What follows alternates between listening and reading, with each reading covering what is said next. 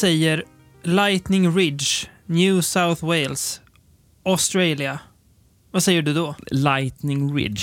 Ja, Du, kan- vad har du på Lightning Ridge? jag kan inte se, jag har någonting. Uh, uh, sa du? Heter det New South Wales? Eller var det bara Ja, det är väl Wales? eh, delstat eller? Ja. Jag vet inte hur, hur man delar upp det i Ja, men jag, Australia. jag tror... Nej, jag tror det är... Vad heter det? Provinser. Nej, det heter något annat. Fylken. Fylke. Nej, vad fan. Oh, Territorium. territorium är det ju. Fan vad gött att det heter territorium ändå. Ja. Det känns eh, väldigt eh, icke-byråkratiskt att döpa geografiska gränser till territorium jämfört med liksom Sverige där vi kör regioner. Nej, men Ja, det, nej, men okej. jag, jag, tror det heter territorium. Om, om det inte finns Ja. både stater och territorium, att det är något sånt här lurigt. Eh, Mm. Kan också vara. Ah, ja. Vi får väl, me- vi får medge våra, vå- våra brister i australisk eh, geografi och eh, hur helt landet okej. styrs rent eh, så. Det Om tror jag, jag vi kan säger- ur- ursäktas. Tror jag, tror vi kan. Det. Det tror jag också. Om jag säger 8 oktober 1939 och 1 meter 75 centimeter, vad säger du då? Ingenting på det. Var det en orm? Nej. Eh, fy fan.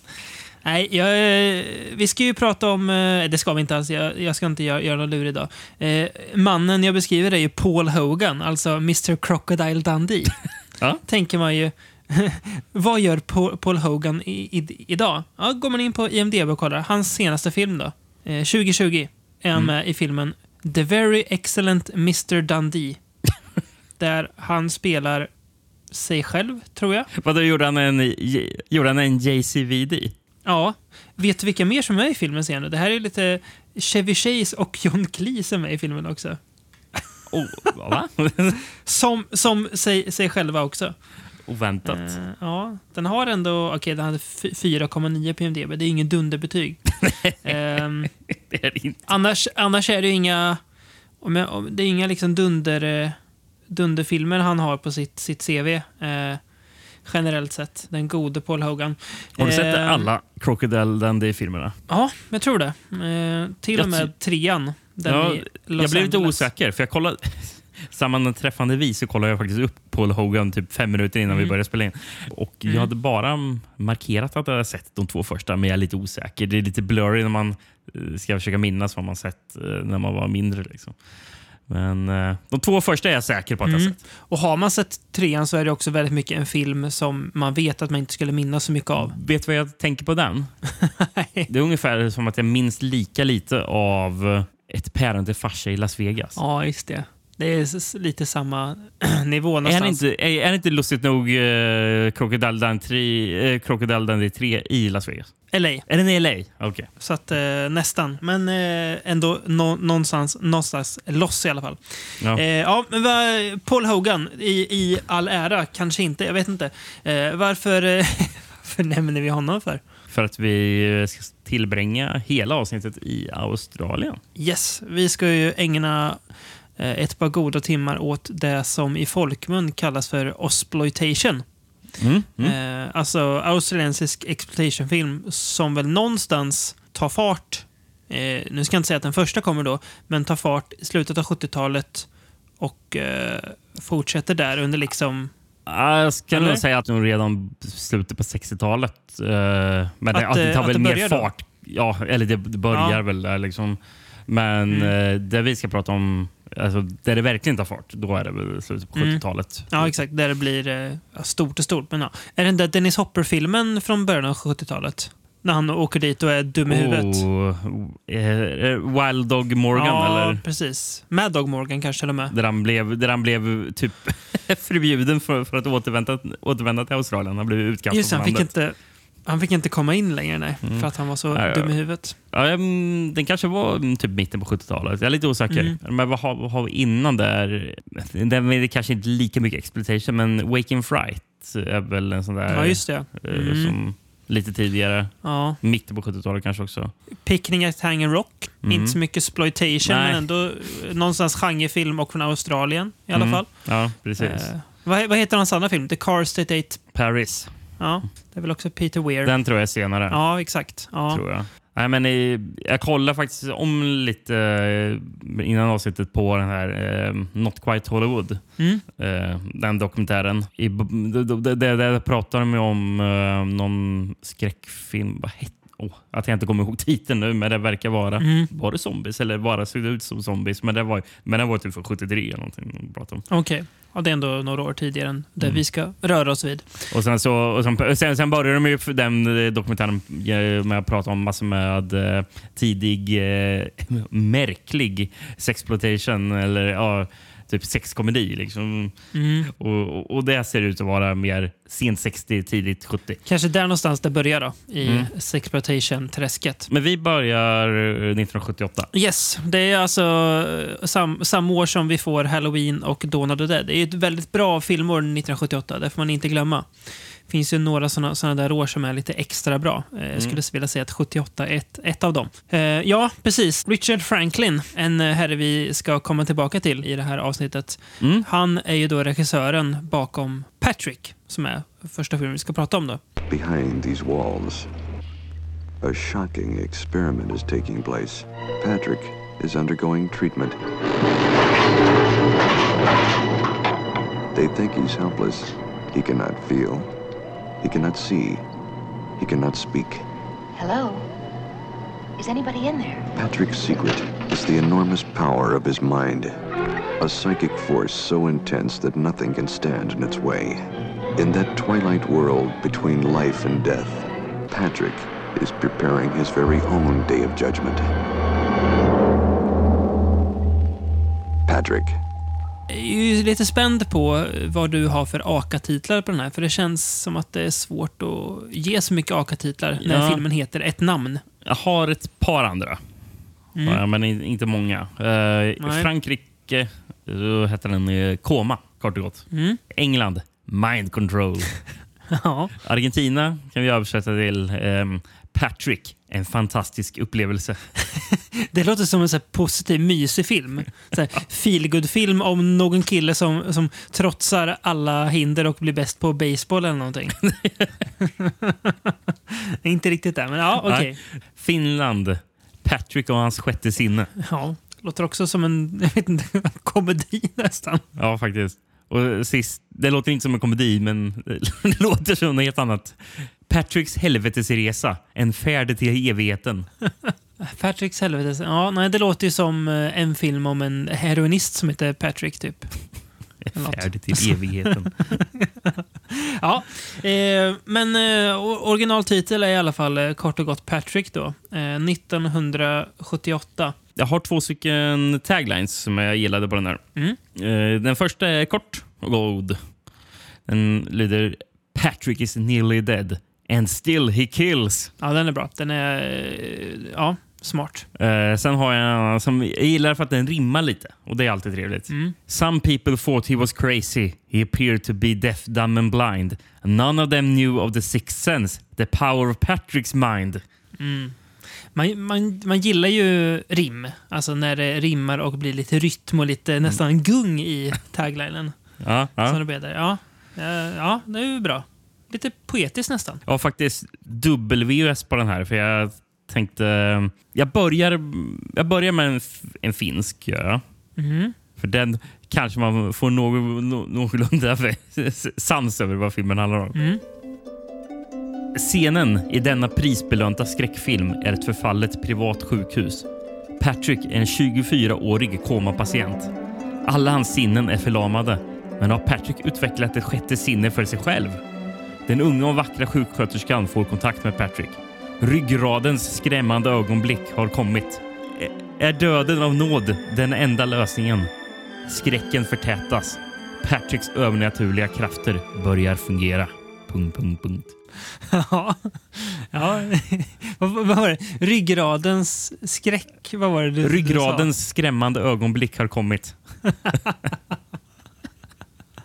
Ja, det, ja, också lite poetiskt nästan.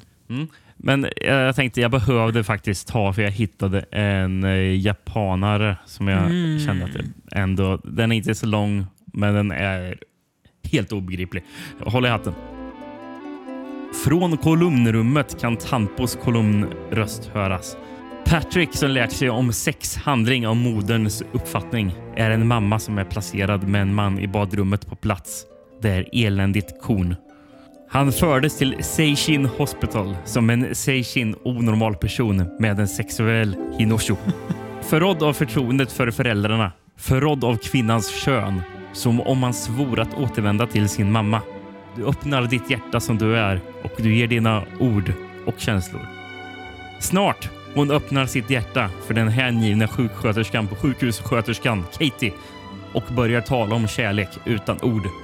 Men vad Batrick vill ha är inte längre tillgivenhet eller förtroende utan evig vila. Det var borta.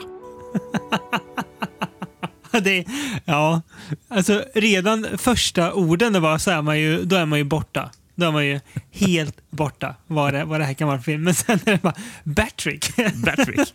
Ingenstans. ja, ja, alltså när jag, när jag har filmen färskt i minnet så försöker jag koppla ihop vad du nu läste och försöker säga, koppla det till ögonblicksbilder från filmen. Och det går väl sådär. Det, det, det, det gör det. Ah, Okej, okay. kanske menar de det där. Men sen så kommer det någon annan mening som bara, nej, det gjorde de inte. Så att, eh, ja, intressant. Att eh, Japan återigen bjuder på en förvirring i när den ska eh, översättas. Ja. Eh, får kanske snarare skylla på översättningsverktyget än på det japanska språket, eh, får vi ändå säga. Men vad gör eh, Patrick så eh, sensationell som film då? Är det att eh, han eh, aldrig under filmen eh, säger ett ord eller blinkar en enda gång? Ja, det är väl främst det där att han inte blinkar. Säga. Mm. Man har ju sett andra filmer där folk inte säger ett ord, men mm. eh, inte blinka, den vet jag inte om jag någonsin har sett. Nej, Eh, fan, de fick väl ge skådisen eh, typ speciella ögondroppar så att han skulle kunna ha ögonen öppna. kan man ja. förstå. Han ligger verkligen och stirrar ja. den stackars, eller stackars och stackars, men eh, Patrick. Ja, men ja, för det stod att tydligen var det, är det någon scen han har ögonen uppspärrade i, i över en minut. Oh, herregud. Och det är verkligen att de är uppspärrade också. Det är inte att han liksom så här, små kisar, utan det är ju vid, vidöppet stirrande. Ja, vad är det som gör Patrick till en sensationell film? Um, jag vet inte om det är en så sensationell film egentligen. Jag tycker den är ganska mm, stabil. Lite slow burner eh, skräckis som jag tycker mer om den här gången än när jag såg den förra gången. Mm. Faktiskt. Uh, jag hade minnen av att den här var den är ju rätt... Vad är den? 1,45 va? Ganska lång. Den är 1,52. Till och med. Ja, du ser. Ja, och det tycker jag är för långt faktiskt. mm, det, är ju, det, det håller jag med om. Det är, det är för långt.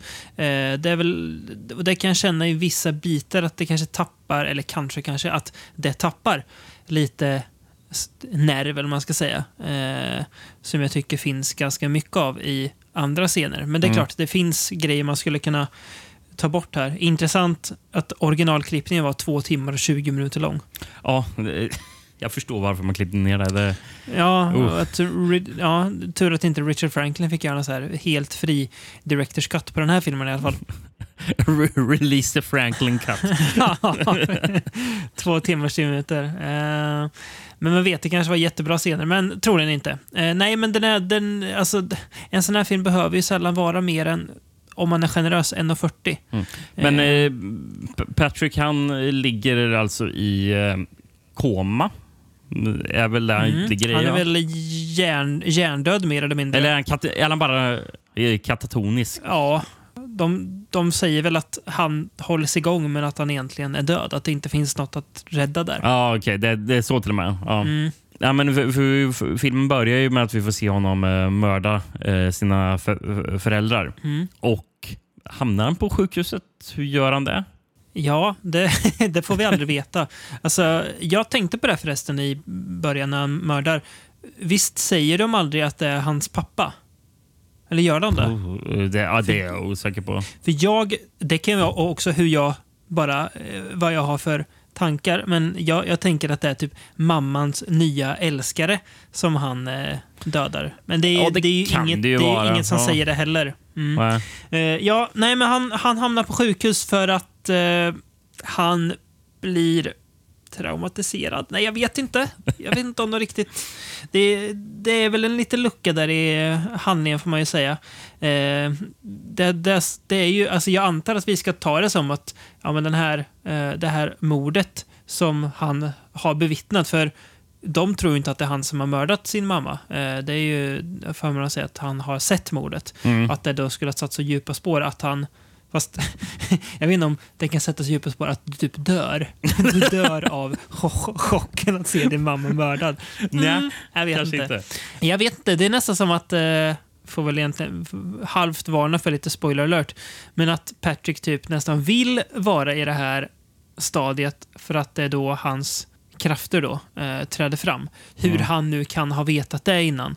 Eh, Vad är hans krafter då? eh, Såna f- Ja, han har ju telepatiska krafter. Mind, mind games tänkte jag säga. Det är ju fel ord. Nej, men han har väl ja, men tanke, inte tankekontroll, jo men någon slags variant av tankekontroll. Han kan få saker att, eh, att röra på sig. Typ stänga fönster och sådär omkring sig och få eh, elektronik att börja strula och sådär. Eh, lite sånt. Och det är det som gör att det faktiskt blir en, eh, en, en skräckfilm och inte ett drama om en man som ligger i, i koma. Exakt. För han börjar ju så småningom då mörda människor. För han blir ju kär i den här sjuksköterskan som börjar eh, jobba hos honom. Ska vi se, hon heter ju eh, Eh, är det Kathy? Kathy. Eh, Ja, hon börjar jobba där. Hon är, kommer dit ny, nyseparerad, vill, vill ha ett jobb bara. Eh, han blir ju kär i henne och börjar väl då se saker omkring dem som hot för deras romans. Då. Eh, och dödar, gör sig, försöker då göra sig av med eh, ja, bland annat killar som intresserar sig för henne och sånt. Mm. Så det är väl, ja, det är väldigt, väldigt, väldigt enkel handling egentligen. Ja. Det, det är ju inte mycket mer än så. Vem skrev handlingen? Vem skrev manuset? Har inte jag skrivit det någonstans? Everett de Roche. Ja, just det. Han eh, dyker väl upp igen tror jag. Eller? Precis. Eh, kan Ja. säga, han, vi har ju pratat tidigare om en film där han, som han har skrivit. Um, Long Weekend. Ja, just det. Mm. Mm. Som ju också är en uh, Osploitation-rulle då. Mm. Och sen har jag även skrivit Exploitation-rullen Harlequin. Ja. Och sen så två andra filmer som vi ska prata om senare i avsnittet. Mm. Men, men vet du vad han har skrivit för, förutom det? Nej. Tre avsnitt av Doktorn kan komma. Det är en australiensisk serie va? Doktor Ja. ja. komma, eller? Ja, Ja, just det. Mm. Pengarna ska väl in antar jag. Han hade väl ingen jobb så han var tvungen att få lite lön på bordet. Då var det bara att skriva tre avsnitt Doktor kan komma. Doktorn kan komma gick alltid på förmiddagen. Va? Mm. På TV4 var det väl? Ja. Eh, Det, för, det, för det för mig var en besvikelse. Om jag, om, om, jag, om jag var hemma från skolan sjuk och bara, oh, vad, vad kan man titta på på TV? Och sen så bara, nej, det är doktorn kan komma. Det var, liksom, det var också som alltid bestämt att just när du slog på tvn så var det doktorn kan komma. Alltså, det var inte, det var inte att, att man lyckades tajma något som kanske kunde vara bra, utan nej, det var doktorn kan komma som, Ja, som var då. Det, det, det var liksom, det bara väntade där på dig eh, bakom tv-skärmen. Exakt. Och apropå Everett Roche då, eh, och hans manus. Mm. Från början var manuset, in, in, inom citat, a rambling 250 pages. Oh, herregud, det är ju en, det är en roman ju. Jag gillar rambling. 250. Ja. och så, sagt, och så om, om, om, om, man, om man säger att en manussida brukar motsvara ungefär en minut så är det alltså fyra timmar film. Eh, sta- starkt. Det är starkt. Ja. Hade eh, varit intressant att se hur det där Rambling 250 sheetsidors manuset hade tagit sig i film. Mm. Men det hade väl troligen inte gått att titta på då. Eh, får man väl nästan anta någonstans. Har, du, har du någon koll på vem Richard Franklin är? då? Ja, eh, jag tänker att eh, jag tar två filmer nu, förutom lite annat han har gjort. Vi kommer ju tillbaka till han sen. Mm. Men han har gjort den här apskräckisen, är det väl, Link, eh, som kom Ja. någon gång på 80-talet. Och sen har han gjort den här filmen eh, som verkar rätt cool, som heter Cloak and Dagger. Som jag vet eh, rätt nyss har släppts av Vinegar Syndrome. Verkar vara någon typ ensam hemma-aktig, eller lite War Games-film typ. Som verkar rätt frän. Ja, ja, men precis. Eh, från 84. som, och det är ju roligt, vi kommer in, komma in mer på Franklin och hans eh, besatthet av Alfred Hitchcock. Det här, det här kanske rörigt, men Cloak and Dagger som Richard eh, Franklin gjorde var en remake på filmen The Window från 1949 som var baserad på, på novellen The Boy Who Cried Murder av Cornel Woolrich. Och Woolrich roman, eller novell It Had To Be Murder var inspirationen till Rear Window av Hitchcock. Har du sett den här The Window? Eh, nej, och jag har inte sett Nej. Cloak and Dagger heller. Har inte. Nej. Men vi kommer komma tillbaka på, till Rear Window-spåret. eh, Kommer vi göra. Det kommer vi verkligen göra. Ja, eh, apropå Link som du nämnde där. Eh, Mm. Jag läste att Richard Franklin var ju egentligen knuten till att eh, faktiskt regissera The Lost Boys. Mhm. Som, är det Joel Silver som har gjort den eller? Det är det inte Joe Schu- Schumacher som har gjort den? Jo, han är det. Var han jag eh, tänkte på. Nämnde vi inte Jo- Joel Silver i förra avsnittet? Han producerar säkert Day, Daylight eller nå- någonting. Ja, eller hur? Ja. Det Typ känns så. ju... Skitsamma. Eh, Men, men, men, men sen så har Richard Franklin också regisserat FX 2. Livsfarlig illusion. Som vi ska nå- någon gång framöver i podden återkomma till. måste vi göra. Med den fine Brian Dennehy eh, som huvudroll, om Mm. jag minns rätt. För Precis. eh, morsan hade den på VHS. Ja, det är otroligt. Eh, sen så har jag faktiskt också gjort fem avsnitt av Beastmaster TV-serien från år 2000. Sjuk, det, alltså, det är sjukt. Det är inte så sjukt att Beastmaster TV-serien finns. Det som är sjukt är att den är från, från 2000.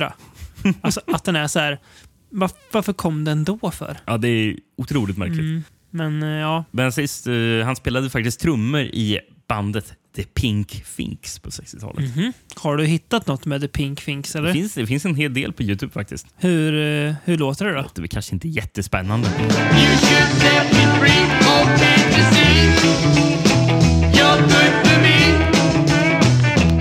Apropå musik.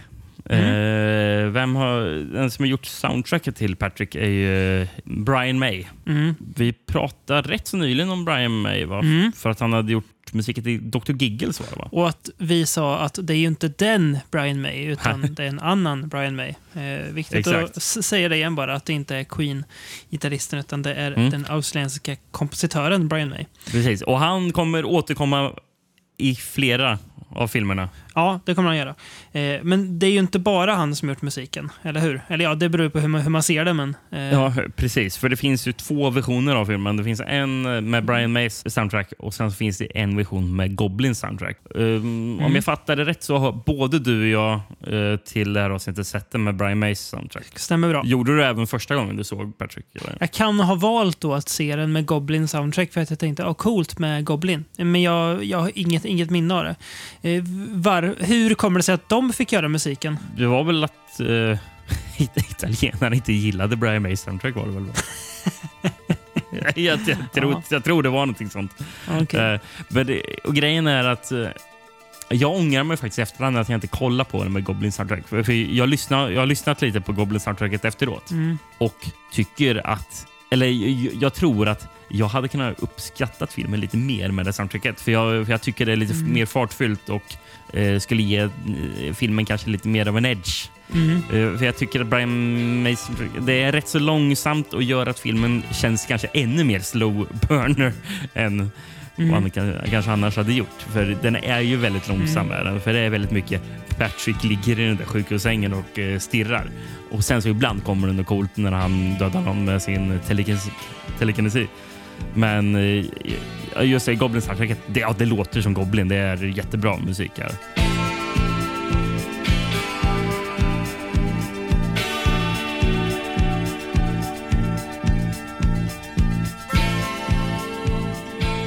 Jag tänker på lite så här små detaljer i filmen ehm, som jag reagerade lite på när jag såg den. Tänker på Kathy. Eh, de trycker väldigt mycket på i början att hon är nyseparerad. Verkar ganska olycklig och så där, försöker hitta, alltså, hitta fötterna igen och sådär. Vi vet ju inte riktigt varför hon är separerad eller så. Sen kommer ju hennes då ex in, Ed, eh, och är ju superkarismatisk, är jättecharmig, verkar vara jättesnäll. De verkar inte ha något direkt agg mot varandra. Och sen, spoiler alert igen då, kanske under filmen så hittar ju de tillbaka till varandra och det verkar inte som att det har varit jättestora bekymmer från början, eller? Jag vet inte om jag riktigt brydde mig så Nej. mycket om den Nej, storylinen. men det, det, det som jag inte säger, ja de är separerade. Jaha, men ja.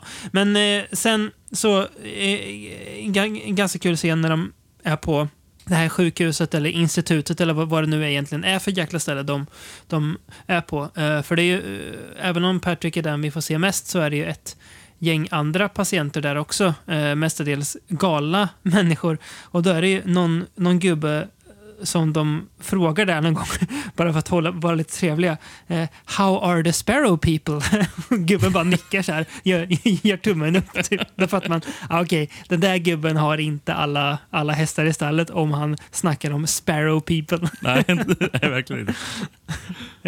Ja, nej, men alltså, jag, jag tycker ändå att den är... eh, Jag, jag köper dina invändningar, Mm. men jag, jag tycker nog att de övriga delarna väger upp nog mycket för att jag ska tycka det här är rätt bra. Men jag tror också, som du säger, att man hade kunnat få något ännu mer med ett Goblin-soundtrack. Mm.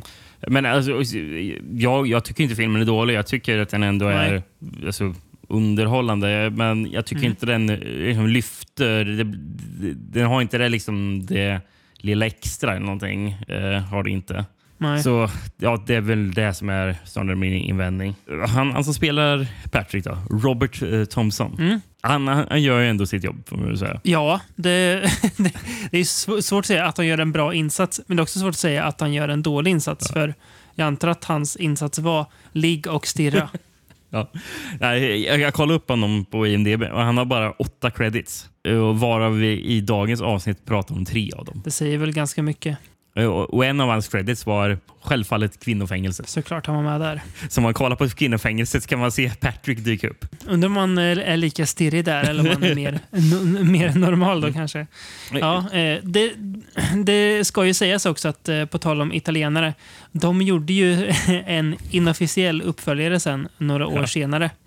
Eh, som heter Patrick Still Lives. Den, den har du sett va? Ja, jag kan säga att det är inte särskilt mycket Patrick i den. kan säga. Det är, det är mycket annat, men det är inte särskilt mycket Patrick. Eh, eh, det kan säga. Men den är väldigt... Eh, Men är det någon som ligger med ögonen och stirrar? Eller? Ja, men en väldigt liten del av filmen.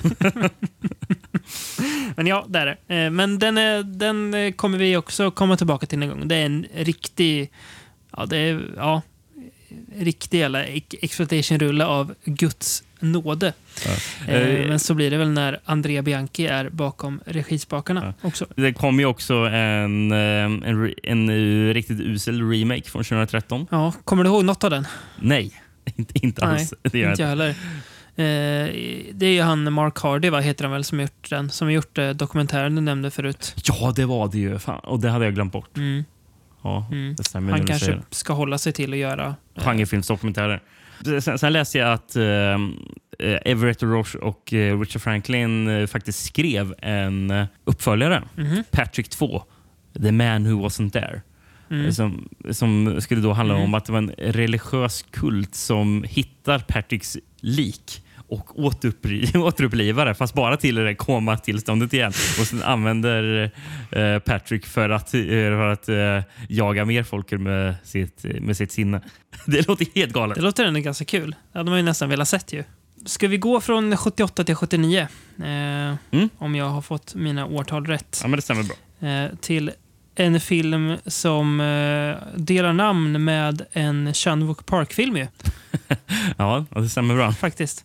Eh, Thirst heter den. Den heter alltså inte Oldboy, utan den heter Thirst. Vampires, driven by insatiable thirst. This ancient evil is now a modern industry where science goes mad. You can run, you can hide, but you cannot escape. Thirst. From New Line Cinema, rated R. Eh, vad, det här känns som att det kan finnas, eh, om jag till skillnad från Patrick, då, ganska många eh, alternativa titlar på. Har jag rätt? Nej, bara massor med varianter på blodtörst eller törst efter blod. Det är Jaha. det. Är, Tråkigt. det, är det. Det här öppnar ändå upp för mer. Ja, det gör ju det. Men ja, jag skulle läsa från en finsk VHS och den hade törst efter blod. Blev det. Ja, okej. Mm. Eh, Men det var bara det jag hittade. För, förutom Japan som det blev blodsugande hus. Ja. Eh, Så vi kan hoppa in direkt på VHS. Då. Törst efter blod berättar en skräckhistoria om det hemliga brödraskapets blodritual. Medlemmar av samhället samlas runt om i världen för att bevittna hjärntvättningen av en ung och vacker kvinna in i broderskapets blodsmakande traditioner. Att se den här filmen rekommenderas inte för svaga hjärtan. För när blodtörsten får övertaget och dyrkan av blodet stiger skulle du vilja blunda och rädda dig från allt. Du skakar på huvudet. Un ja, men jag undrar hur många gånger man har använt den här. Denna ska inte ses av människor med svaga nerver. Alltså, ja, ja, visst. Eh, jag skulle kunna säga att Thirst kan ses även av människor med ganska svaga nerver.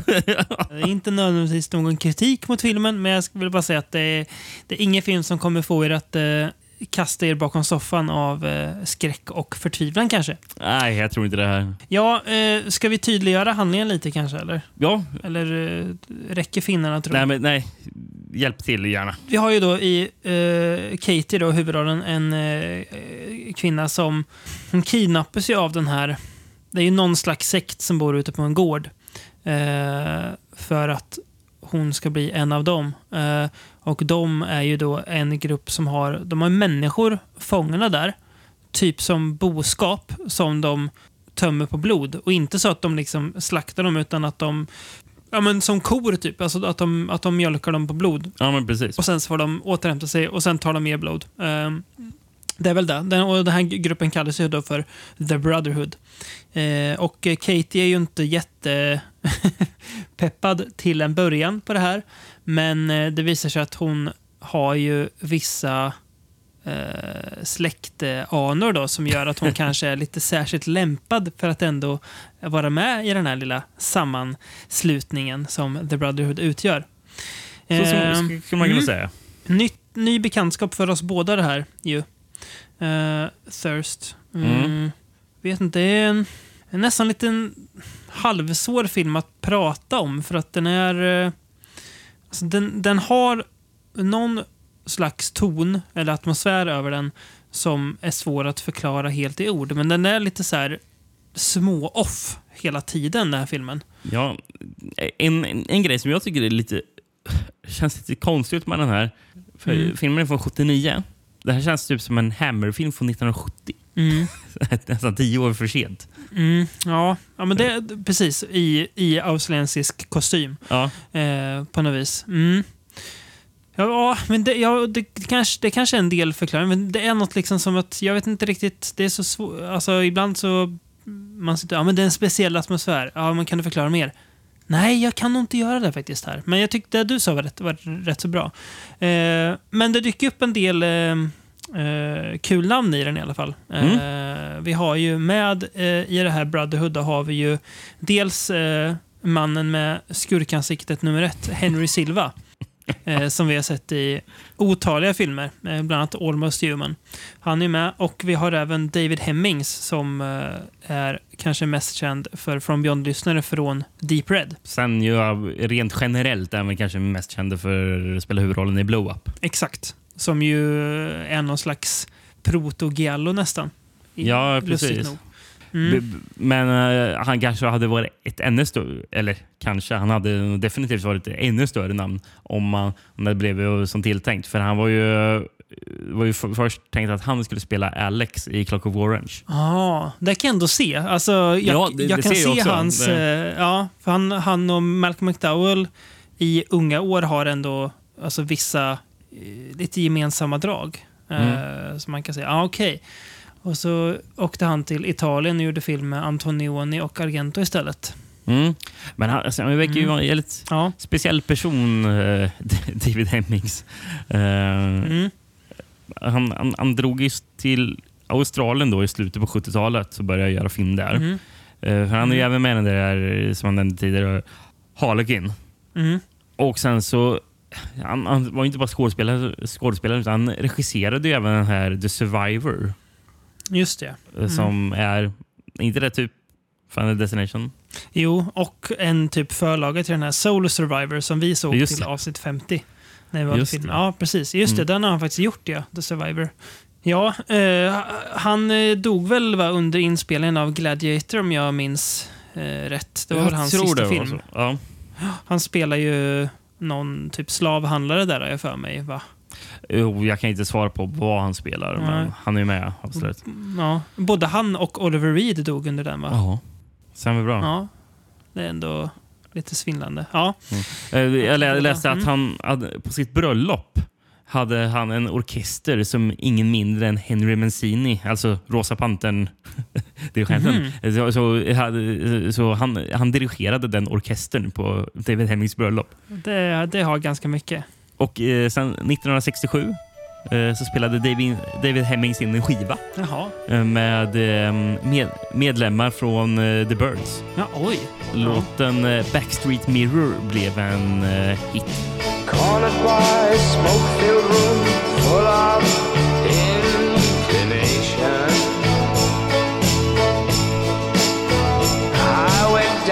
To some market street preachers for some.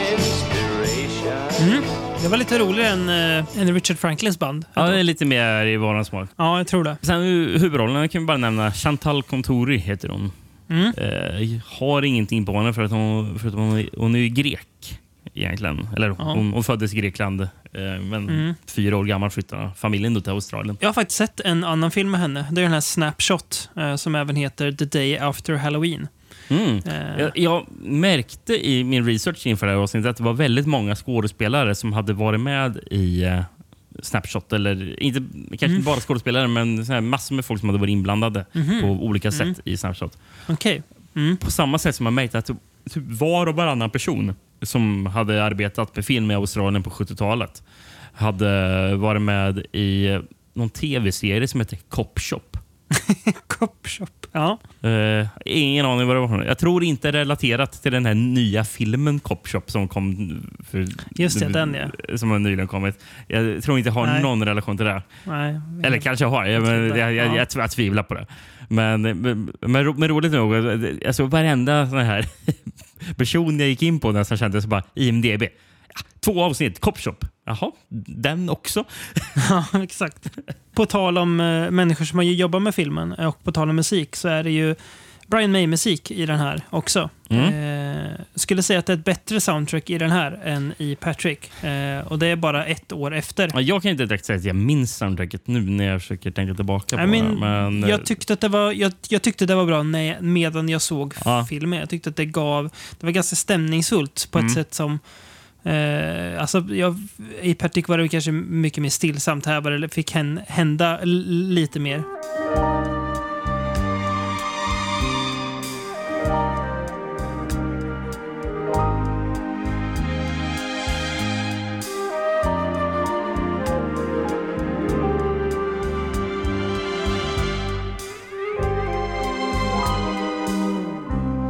Den här filmen har... Jag tycker det finns en del bitar med filmen som jag gillar och som är ganska intressant. Det, det är ju rätt intressant att den här gården de är på känns ju typ som ett koncentrationsläger. Eh, att de här Brotherhood då ser sig, alltså att de typ är lite nazister, att de är typ övermänniskor, att de har rätt att ta blod från vanliga människor. Eh, lite så här läger... Ja, eh, vibbar. precis. De, för de pratar med att de är eh, en superior race. Eh, Exakt. och att eh, ja, man säger att dricka blod, att, att det är liksom en ultimat aristokratisk handling. Det känns väldigt så här, ja, över, alltså, över, över människotänk. Vi har en väldigt min, minnesvärd scen eh, där en person som grillas till döds genom att den landar på en ellina. Mm. Den jag reagerar på. Oh, det här var ju Mm. coolt. Och det är väl att det finns vissa bitar så som är, ja, det är rätt, rätt coolt. Den är ganska snygg ibland sådär. Men jag tycker också att den är ganska spretig. Mm. Eh, nu vet vi har jag inte på, eh, det kanske du har, hur lång den är. Men det här känns som att den är lite för lång nu när jag tänker tillbaka på den. Så var den inte ganska segdragen emellanåt och lite så här, mm, lite transportsträckor mot att man väntar på att något annat ska hända. Mm. Eh, och helhetsmässigt, jag vet inte, det blir lite för spretigt. Jag tycker att den är ändå så här... eh, Alltså typ som du sa om, om Patrick. Alltså, men eh, jag, det, jag tycker det finns lite mer potential här som inte riktigt får blomma ut någonstans. Eh, den, är, ja, den är bara 95 minuter. Ja, okej. Mm. Ja, det, det, det säger väl något då, att jag, jag tyckte då att den kändes lite lång om den ändå bara var som en vanlig film är. Liksom. Mm. Ehm, ja, jag vet inte vad det är, men någonting att den känns lite för, jag vet inte, utdragen i vissa partier kanske. Men att det finns en del coola inslag. Jag håller med om det. Sista grejen jag hör, jag kollade upp eh, regissören Rod Hardy. Mm. Han har ju givetvis regisserat 19 avsnitt av Kvinnofängelset. Klart han har. Men vet du vad han har regisserat som jag blev, jag blev väldigt överraskad av? Jag vet faktiskt det här, men jag vill ändå att du säger det för att överraska våra lyssnare. Nick Fury, Agent of Shield från 1998 med David Hasselhoff. Jajamän. Det var, också, det var den filmen, när, när jag kollade Rod Hardys filmografi, som, som så, oj, där är ju den filmen som stack ut. Så, Ja, det är lite Ja, överraskande. den är ju den är vi sett för länge sedan. Eh, för att den en, alltså ändå var så här, en klart habil film. Det känns verkligen som en sån här action film. Det, Ja, är, gud, extremt det mycket ser så jävla billigt ut. Gör det. Eh, Ja. Att den filmen ens finns. Mm. Så pass ändå sent också, alltså 98. Ja, 98 det, är typ, liksom. Det finns en Nick Fury-film. ja, det är så här, två år innan eh, Spiderman och X-Men-filmerna dr- drar igång och liksom gör superhjältefilmerna stora igen. Precis, de, kommer- men de känns här där. 15 år från varandra. Ja, Egentligen. minst. Ja. Ja. Eh, vi, vi, Ja, intressant. Vi, vet du vad den heter på svenska? Nej, Mitt namn är Fury. Nick Fury. det gillar jag. Att han heter det. Nästa film vet jag vad den heter på svenska. Eh, men det Ja. tänker jag att du, du ska få bjuda lyssnarna på kanske. Det är ju en bra svensk titel det här. Mm. Kan, vi kan börja med att säga den svenska titeln in, innan. Ja, jag, jag tänker det, för den, den, den är nästan coolare än den, än originaltiteln. Ja, jag gillar originaltiteln. Men, eh, Ja. ja. men Sverige, i Sverige heter filmen Lift med döden. Ja, Och originaltiteln då är... Road games. The truck driver plays games. The hitchhiker plays games. And a killer is playing the deadliest game of all. Across 1,600 miles of desert highway, they're playing games of violence and sudden death. If someone doesn't stop soon, there won't be anyone left alive to play. Road games. Här har vi då poddens andra Richard Franklin-film. Ja, precis. Eh, och här får vi också se lite, nej men oj, gillar Richard Franklin Hitchcock? eh, You don't say. Men här har jag faktiskt ett gäng eh, alternativa titlar. Ehm, Brasilien, Gåta på vägen. ja. Frankrike, eh, Dödlig avvikelse. Mm. Colombia, Blod på vägen. Danmark, Drönhed Asphalt. Ja. Jag vet inte vad drönhed är. Eh, fast fa- fast när jag kollar på den norska som kommer som glödhet asfalt så är det väl att det är varm. Det måste vara samma grej på dem. Det måste vara liknande då. Eller att den är glödhet asfalt. Då. Mm. Mm. Kroatisk titel. Spel på språng. Ja. Eh, Mexiko. Konvoj i nöd. Ungern. ja. Slakteri på fyra hjul. Det är i och för sig, det är en sak som förekommer i filmen, men det är ju inte filmen så mycket. Den är dubbelmenad också, vilket gör att den, Ja. den, ja, den Ja. fun- fungerar tycker jag. Ja, bra. den fungerar ju bättre än den grekiska här. Truck drivers, motståndarna till asfalt. Ja. handlar om ett gäng lastbilschaufförer som hatar asfalt. Som Ja. bara, bara kör på grusvägar. Ja. Och den, Ja. den en till grekisk. Asfaltsmördaren. Mm, den är ändå bättre någonstans, men också så här... Tyskland. Truck driver. Kort och gott. Fy Den är ingen, den är ingen bra den. Nej, den är riktigt svag. Den hade passat bättre på någon, någon film från vårt uh, Trucksportation-avsnitt. Truck driver. Och den sista då. Tyskland också. Lastbilschaufför jagad av en seriemördare. det, det, är ju, det är inte en titel, det är, det, det, det, är ju en Beskrivning av handling. Ja, precis. Ja. Har du någon eh, VHS att bjuda på? Jag börjar med en finsk här, som för den är kort. Så går jag fa- faktiskt Mm. fram en svensk sen, så får vi gå och fatta lite mer. Men jag, jag gillar den finska. Lastbilstrafiken är inte bara bensinbotten eftersom radion ryter countrymusik med full kapacitet. Ond plötslig död lurar också på ensamma motorvägar. Unga hissflickor plockas upp, våldtas och mördas. Pat Guid ser den ena och den andra i kabinen på sin lastbil. Och en dag tror han att han är på spåren av en mördare. Men så bryter han mot förarregeln, hämtar den unga hisstjejen och plötsligt misstänks han själv för att vara mannen som har gett flickorna skjuts till döds. Ja, finns en del språkförbistring där du. du, du, du menar det?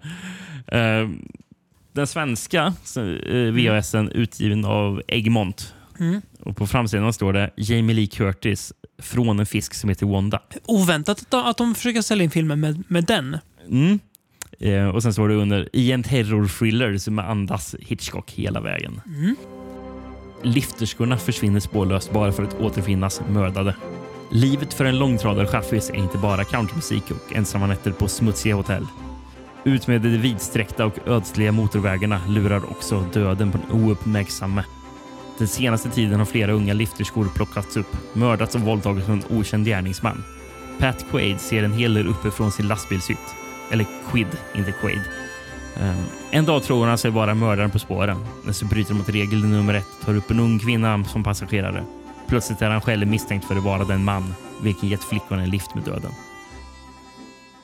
Först nu så insåg jag att det är ju faktiskt samma text. Mm. Fast den här var Begriplig. begriplig. Ja, exakt. Mm. Ja, och nu blir det så ja men det, där- det där låter ganska bra. Mm, precis. Eh, vem spelar eh, Quid då, Rickard? Det är ju en, eh, en favorit man har, eller? Ja, det, man, man tycker om så mycket. Eh, det är ju Stacy Keach. Mm. Jag gick in för, att- för att kolla så här. Ja, Stacey Keach har, har varit hört med mycket, men kan man hitta lite så här udda godbitar i hans filmografi? Jo, men visst kunde man det. Han har ju bland annat med- medverkat i... Det är, det är nästan så här att jag inte tror att han har gjort det när jag har skrivit ner det, men i alla fall. Han är ju med i både Mountain of the Cannibal God och din eh, favoritfilm, Children of the Corn 666. Det var just de två filmerna jag också skrev ner. Bra. Det är så här, oj, är han med i dem? Gud vad kul. Eh, att han ändå gjorde det också. Mount of the Cannibal God måste typ vara samma år som den här nästan. Ja, det kan nog faktiskt vara Alltså, så. de gjordes ju där i 80-talets början. Ja, Eh, Men han, han var ju tydligen eh, egentligen första valet eh, till att spela eh, Damon Carras i Exorcisten. Men han tackade nej. mm. Det lär han ju ångrat i efterhand. ja det är ju så här, man vet ju inte vad skådisen som spelar Karras heter. Nej. Nej, det, det gör man för. Det är så här, sjukt att man inte vet det om, liksom en, om den kanske mest om, omtalade skräckfilmen någonsin. Ja, man har koll på Max von Sydow, man har koll på Linda Blair, man har koll på Ellen Burstyn, men nej. Ja, Eh, men vet du vad jag kommer att tänka på? eh, När man såg här bilder på um, Stacey Cage. Han är jävligt lätt att blanda ihop med Powers Booth. ja, det stämmer. Och jag tycker också att i alla fall i den här filmen så har han likheter med Joe Spinell. Ja, han är ju snyggare, Joe Spinell. Ja, verkligen. Absolut. Ja. Eh, mindre, mindre svettskitig Joe Spinell. Eh, men det, Precis. Ja. mycket är nog alltså, den ganska runda ansiktsformen och mustaschen tror jag som gör att de blir eh, Mm. ganska, alltså, ganska lika. Eh, men ja, Ja, jag fattar det som han har, ju, han har ju en del R från operationer på överläppen. Det är därför Mm. han alltid hade mustasch. okej. Eller har fortfarande. Mm. Han, är, han, lever, han lever ju fortfarande, Stacey Keach. Från 2015 är ju numera polsk medborgare. Bor han i Polen också eller? Jag antar det. Varför ska han annars Ja, polsk medborgare? Det känns ju, Flytta till, Eh. flytta till Polen av alla, alla ställen. han, han har ju en um, polsk hustru, uh, Mhm. Małgosia Tomasi. Mm. Eh, som- hon var gifta sedan 86. Okej. Eh, så kanske därför han bor, Ja, det- bor i Polen med henne. Då. På, på, på äldre dagar. Det, lå- det är ju en rimlig förklaring. Men den här filmen då? Vi, vi pratade förut, vi pratade um, Alfred Hitchcock kom vi in på. Mm. Var att uh, regissören Richard Franklin älskar Alfred Hitchcock. Mm. Men varför, vad har den här filmen med Hitchcock att göra? Då? Ja, men det här, hade den här filmen varit gjord i USA hade det ju stått Brian De Palma som regissör. För det är ju, det är ju, det är ju en, en australiensisk Brian De Palma-film. Alltså, det, Ja, det, det känns ja. att, nej, det- är det inte, men, men jag menar att Nej, det är inte Richard Brian De Franklin Palma och- stilmässigt. Är det inte. Nej, men just det här Hitchcockiga. Eh, Mm. Alltså det, det är väldigt... Ja, du, det känns som att du... Jag ser ju att det är Hitchcock eh, drag, men jag, jag, om en filmvetare skulle ställa mig mot väggen och be mig förklara tydligare. Så, ja, men, men vad är det som gör att den, att den känns så Hitchcockig då? Jag kan ju nämna två uppenbara referenser som inte är liksom att det, det, det, det är inte de grejerna som gör att det känns Hitchcock, Nej. men det är bara så kul Mm. eh, referenser. Det är någon gång han sitter och bläddrar bland tidningar i eh, sin lastbil Mm. och då har han en tidning om Hitchcock där. Ehm, och sen så vilket jag konstigt jag vet inte om, om jag var stendum igår kväll när jag tittade på filmen, men jag, men jag begrep inte det. Det var först efteråt bara, aha. Eh, eftersom Jamie Lee Curtis är ju liftare, Mm. alltså hitchhiker, Mm. som han plockar upp. Och han, eftersom hon är liftare så kallar han ju henne för Hitch. Ja, just ja. Och nu först efterhand så kommer jag bara, ja, Hitch, Hitchcock. Ja. Mm, han, han, kan- han, jag, tänkte, jag tänkte inte alls på den när jag såg Nej, filmen. Gjorde jag, nej, just jag behövde att någon sa det till mig. Ja, det var ju... Ja. Men med, med rena Hitchcock, eh, alltså varför filmen känns Hitchcock. Mm. Det är ju alltså, direkt i början på filmen. Främst är ju det här eh, eh, fönstret mot gården. Mm. Som, som jag menar, fönstret mot gården på jul. Mm. För i Fönstret mot gården så är ju så han, vår huvudperson um, James Stewart, Mm. har vi brutit benet. Ja. Sitter, en, sitter en sommar i sin lägenhet och har stentrist så han börjar kika på grannarna. Eh, och eh, tror ju då att eh, grann, grannen rakt över, som är fönstret mot gården där. Eller fönstret på andra sidan gården. Hans, fön- fönster är ju mot gården. Exakt. Ehm, ja. Eh, I alla fall, han, han misstänker att grannen har mördat sin fru. Och, och då blir det väldigt mycket, ha, eh, har han tagit fel eller Mm. stämmer det verkligen? Eh, så, här, Mm. Man får liksom följa med i hans eh, detektivkamp. Och det är ju vad eh, Stacy Kitch gör här i filmen. För Mm. han eh, misstänker ju att en bilist som man ser Mm. Har, är en seriemördare Mm. som man har hört, hört talas om på radion. Han plockar tidigare upp någon annan liftare som, som pratar om ja det är ju någon, det är någon mördare Mm. på, mm, ute som dödar unga flickor. Mm. Eh, och eh, CCH börjar göra så här ett plus ett. Liksom. Ehm, och jag tycker allting det där, det där känns... Det, det är inte bara att handlingen påminner om Fönster mot gården utan det, det är, påminner också om, om Fönster mot gården i hur filmen utspelar sig Mm. och, eller hur den är filmad. I, början så får man ju se när, när CCH sitter i lastbilen och kör. Eh, det är bara han och hans eh, dingo som han har som husdjur. Just det. Som sitter och pratar med, med, Mm. hunden. Då. Eh, och kommenterar alla bilister som kör Mm. förbi. Och det är ju exakt så där som, som James Stewart gör. För när han sitter med sin kikare. Liksom. Han kommenterar sina grannar då ist- ist- istället då, i den filmen. Mm. Ja, precis. Bara, åh, nu är Miss Lonely över där på Mm, andra sidan. Och, eh, Mm. ja, vad, vad gör hon nu? Och sen så sitter Kitch och bara, ah, titta vad, vad, gör Mm. de där nere? Och i, för eftersom, man, eftersom man sitter ovanför alla också så har jag ju precis som Jimmy Stewart en, eh, en vy Just över alla så man Mm. liksom får insyn i deras liv. Ja, det är klart. Ja, vi har ju mm, en, en scen då Jamie Lee Curtis kollar in den misstänkta bilen eh, medan ägaren är på toaletten tror jag. Mm. Den, den scenen känns som att den också är rakt från Rear Window då Mm, just det. eh, Jim Stewart har en vän som ska hjälpa. Sen så är ju Ehm, det det är en scen eh, då han kör sent på natten och han nästan börjar hallucinera. Eller han tror att han typ hallucinerar för han Mm. är trött. Mm. Och all, hela den scenen är filmad. eh, Det är ju alltså, kanske generellt en Hitchcock, men jag tänker nog främst på Vertigo skulle jag säga. Mm. Med hur liksom, fotot Mm. är. Ja, men lite psycho tror jag Mm. också. Eh, ja, men det är, det är väldigt mycket. Slu, slutet också. Jag tänker inte säga vad, hur, vad slutet är, men eh, det är också mer Kanske här generellt. Hitchcock-feeling på det. Det känns lite såhär North by Northwest. Mm. Men ja, men det, det finns väldigt Mm. mycket att hämta. Och säkert massor med grejer som jag inte Nej. plockade upp.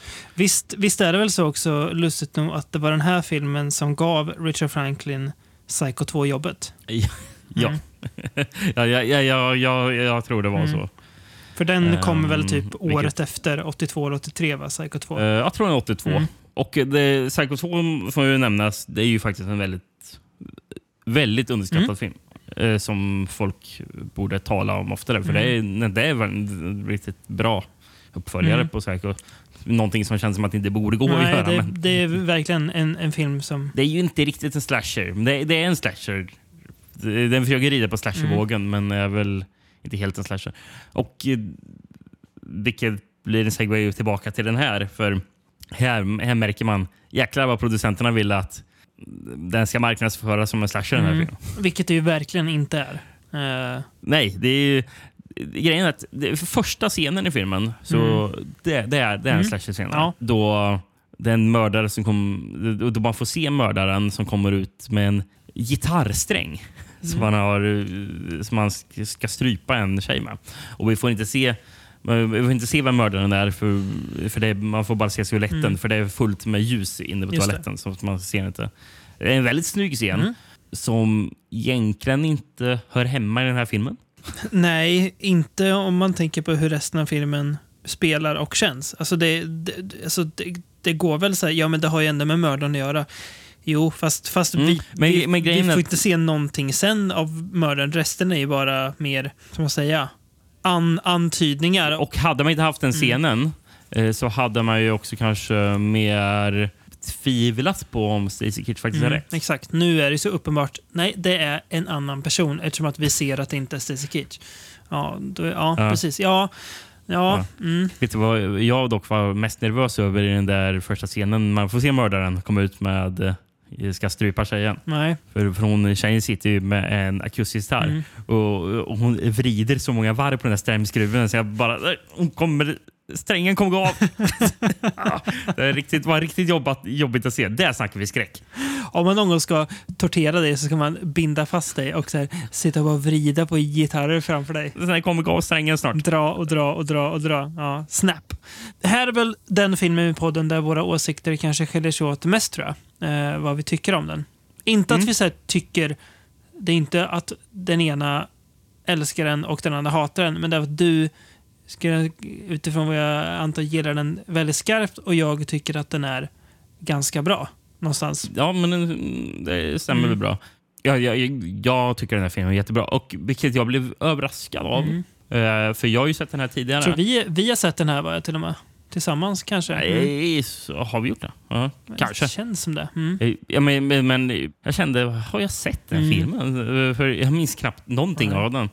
Eh, och jag mindes den, eller jag vet, jag vet ju att jag har sett Mm. den, men jag, jag minns som bara att den, ja, den är väl, den är väl okej film. Mm. Och, nu, och igår när jag såg den, bara, men vad tänkte jag på? För den här tycker jag är Mm. jättebra. Eh, Det var, det var ett tag i filmen, jag, jag tycker kanske att den inte håller den superhöga nivån som, som är, är så rakt igenom. Men det, var- det, det var ju ett, eh, ett, ett, ett tag i filmen och jag bara, ja, alltså, jag älskar den här Mm. filmen. Den är ju fantastisk tyckte jag. Eh, Sen så sänks det väl till att den bara är väldigt, Mm. väldigt bra. Eh, men ja, men jag, jag, jag tycker väldigt mycket Mm. om den. Eh, jag- jag- och, och det görs så mycket av uh, Stacey Mm. Kitch, för det är ju han främst vi ser. Jamie Lee Curtis är ju bra också när Mm. den är med. De, de har, de, De har jättebra kemi. Alltså väldigt bra, väldigt bra banter liksom. Men de är inte med så Nej. mycket med varandra. Uh, Jamie Lee Curtis är ju faktiskt förvånansvärt Ja. lite med. Eh, jag, jag kollade vad, vad, vad, vad klockan stod på första gången hon faktiskt var med i en ordentlig scen. Det var ju först efter en Mm. halvtimme. Ja, det, Vi får se henne dyka förbi, på, Ja. att, att han ser henne på Mm. vägen en gång, men det räknas ju inte. Uh, första gången hon ser det är ju efter 30 minuter. Mm. Så Ja, det, det är länge. Det, det blev jag överraskad för att vara ett så himla, ett så stort namn ju, så är det väldigt, väldigt länge. Mm. Och, och sen är den, ju, den, är ju en, den, är, den är ju väldigt spännande tycker jag. Mm. Men den lyckas, precis som Hitchcocks filmer, blanda spänningen med mycket humor. För den är väldigt rolig. Mm. Tycker jag att den är. Det kanske är där jag inte riktigt, för jag tycker att humorn funkar sådär. Jag, jag tycker att scenerna med Keach och Lee Curtis funkar bra. Men Mm. resten av humorn, jag vet inte. Det är inte att den är, den är inte dålig, men den, jag vet inte. Den landar inte riktigt bara hos mig. Okej, ja. Nej, nej, det är ju Eh, Svårt att argumentera mot, men Ja, precis som det är, det är svårt att argumentera för att det landar. Nej, men jag, jag kan tänka mig Mm. att det är också därför det, det skiljer sig i helhetsomdöme. För att du, du gillar Mm. verkligen helheten, medan jag gillar vissa bitar. Jag, jag, jag kan tänka mig att de delarna där du verkligen satt och kände att du älskade filmen, det är också då jag, jag tyckte att den var som bäst. Alltså att vi, vi tycker Mm. att den, den pikar säkert samtidigt. Den där scenen du, du beskrev förut när hon, hon går in i bilen, eh, när att han är på toa, den är ju så jätte, jättebra. Eh, det är ju Mm. ja, det är, det är så spänning ska göras på film. Mm. Eh, det är ju skolexempel. Eh, sen tycker jag väl slutet är lite, jag vet inte, slutet blir lite så här... Mm, Alltså, slutet är konstigt, fast jag gillar det. det är lite off på något vis. det, men det är ett underligt slut. Ja, är det det. Vad, är det som händer? Mm. Eh, man får se, plötsligt se alla karaktärer som var med tidigare i filmen. Mm. Det, är, det är ju ett par, ett, det är ett gäng personer han får se gång på gång. Vi, vilket är märkligt. För vadå, åker de runt i en cirkel eller? Det är också, För, varför, för, för, för det är ju någon, eh, det är någon gubbe som har någon Mm. båt ja, som, som han försöker köra om. Och, och han träffar ju på den här gubben på vägen tre gånger. det är så himla... Men varför, hur går det till? himla sjuk scen. Alltså, han med båten måste vara galen. För han, han försöker alltså preja Stacy Keach av vägen för att... Jag vet inte riktigt. Det bara... Vad, händer? Men hans, hans, hans, ja, men, ja, men hans fönsterruta går ju sönder första gången ja, han kör just det. Och då blir han eh, förbannad sen, ja. Ja, men det kanske inte är värt att offra riktigt det han gör för att... om. Nej, för hans båt går Exakt. ut i skogen. Eh, sen träffar jag en kille som, som åker mm, på en rosa Mm. motorcykel, va? Med rosa motorcykelkläder. Vet du vem det spelas av? Nej. Patrick. Jaha, det är Patrick alltså. Ja. Där dyker han upp. Så han dyker upp där. Mm. Ja, nej, men det, jag tycker det finns väldigt Mm. mycket eh, roligt att hämta härifrån. Ap apropå den här Richard Franklin och, Psych eller, eh, och Mm. Hitchcock. Franklin gick ju i skola i USA. Mm. Han var från Australien, Mm. men han gick i filmskola i USA. Och han, han eh, arrangerade en visning av Hitchcock-filmen eh, Rope Mm. på skolan. Och, då, och, och Det gjorde att han fick ett telefonsamtal från Hitchcock själv. Mhm. Så de lärde känna varandra. Oj, Så de blev vänner. så han fick alltså lära känna sin idol då. Ja, precis. Ja, det är inte, det är inte dåligt. Och någon annan som han träffade där i skolan också. Eller inte i skolan, det var efter skolan. Men eh, eh, det var väl där- därför han fick kontakt med, eh, med Jamie Lee Mm. Curtis. För, för, för han träffade Jamie Lee Curtis som han, eh, i samband med att han skulle träffa en gammal klasskamrat Mhm. Från, från filmskolan, Mm. John Carpenter. Ändå coolt att, eh, att Richard Franklin och John Carpenter var klasskompisar på filmskolan i LA, får man väl Ja. anta att det var de gick i. Ja, precis. Jag, jag, jag, fattade som att eh, han besökte John Carpenter på sättet till eh, The Fog. Mhm. Mm. Och då träffade han eh, Jamie Lee också då, eller? Sen, eh, jag läste att eh, det var inte tänkt att Stacey Kitch skulle spela huvudrollen egentligen. Nej. Utan Franklin ville ha Sean Connery.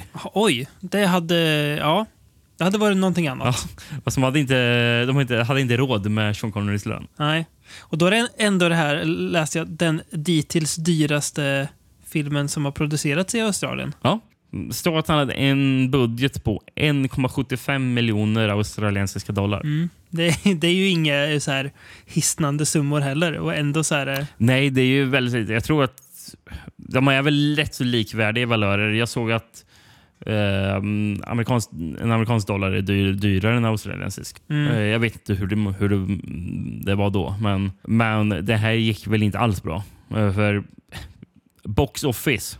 Jag, jag, jag, tyckte mm, eh, att många box office-siffror tyckte jag såg jättekonstiga ut, Mm. men det kanske stämmer. Men det stod att budgeten var 1,75 miljoner dollar. Mm. Box office 100 000 dollar. Ja, det är ju det är, ju, det är svagt. Får man ju säga. ja, det är otroligt. det är inte jättelyckat. Det är så här Ja. 5 procent av budgeten. Men, men, men, men, men sen antar jag Mm. att det är i Australien kanske.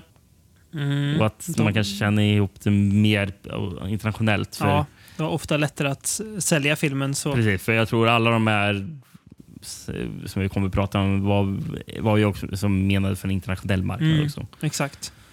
Så, Ja. Men eh, jag, jag, jag antar att det, att det är bara australiensisk box office Mm. som står där. Men det står i au- australiensisk dollar. Så, ja. Mm. jag, jag läste eh, förresten att eh, Stacy Cage lärde sig att eh, köra eh, en 16-växlad lastbil. Det är fasen imponerande alltså. Lära sig Mm. köra lastbil för en film. Vem är det som gjort musiken i filmen då, Rickard? Är det någon vi känner igen? Kan det vara Brian May? Visst det Brian May. Och det här, det här, det här soundtracket tänkte jag på, för det här gillar jag eh, i den här filmen. Mm. Ja, var det är, ett det är reagera ett, ett snäpp upp till från, Mm från tidigare. Eh, jag håller med.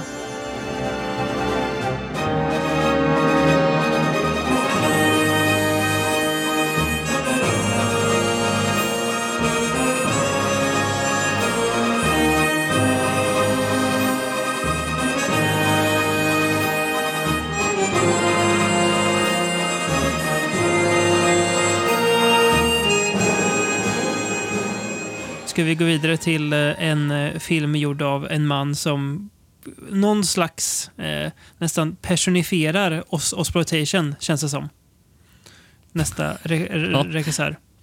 Eh, Ja, det får man väl lov att säga. Precis. Den här filmen har väl en också ganska cool svensk titel, va? Eller? Eh, ja, den har två svenska titlar. Har den. Ja, är det Helvetesjakten en av dem, va? Mm. Tänker jag vet ja. inte om den hette det tidigare. Och för, för, den, för den står ju när den getts ut på DVD Mm. i Sverige. Men, men den äldre svenska titeln som jag ser på VHS jag har där är eh, Levande byte. Mm. Och vilken film är det då? Det är ju då, ja, den, har ju, den har ju även många namn på eh, engelska då, men vi kan väl säga den eh, filmen. Vi, vi använder titeln Turkey Shoot. It is 1995.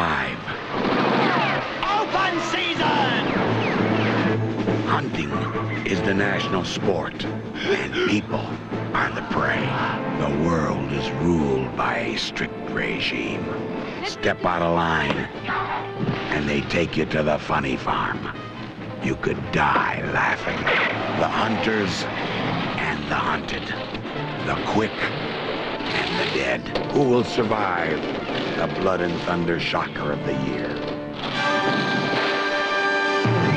Hette ju även, är väldigt bra, Blood Camp Thatcher. Som... Eh, Det var en eng engelsk titel bara, där, bara, alltså i England. Mm. ja, det, ja, vi kommer till det sen med Thatcher där. Precis. Eh, och Ja, man, sen så har, har ju även Escape 2000. Ja, just det. ja. Det är ju en intetsägande titel. Ska du höra några andra? Eh, ja, låt höra. Brasilien. Jakten på framtiden. Ja. Danmark. Fängjakten. Ja. Ja. Eh, Norge. Jaget vilt. Mm. Mm. Eh, Grekland. Den sista droppen. Sista droppen. Ja. jag, jag tror, det här tror jag aldrig haft. Det. En, en, en sovjetisk titel. Att skjuta mot levande mål. Bra. Det känns som att Mm. titlarna i Sovjet skulle vara beskrivande. Ja, men, men ofta, jag vet att jag ofta inte haft med dem för att de brukar vara typ, rakt av. Ja. Så det, Ja. vä- Väldigt ofta är det bara rakt av, så det brukar aldrig vara värt att ta upp dem. Ja, Japan, Slaughter Game. Mm. Och i Spanien, Dödens välde. Dödens välde. Ja, dödens välde. Okej. Mm. Vad- Har, du någon- har du levande byte i VSen på den här, eller? Ja, det har jag. Mm. Men den här har jag faktiskt en, en, en finsk som inte är samma Ja, som den svenska. Mm. Så det, för den här är...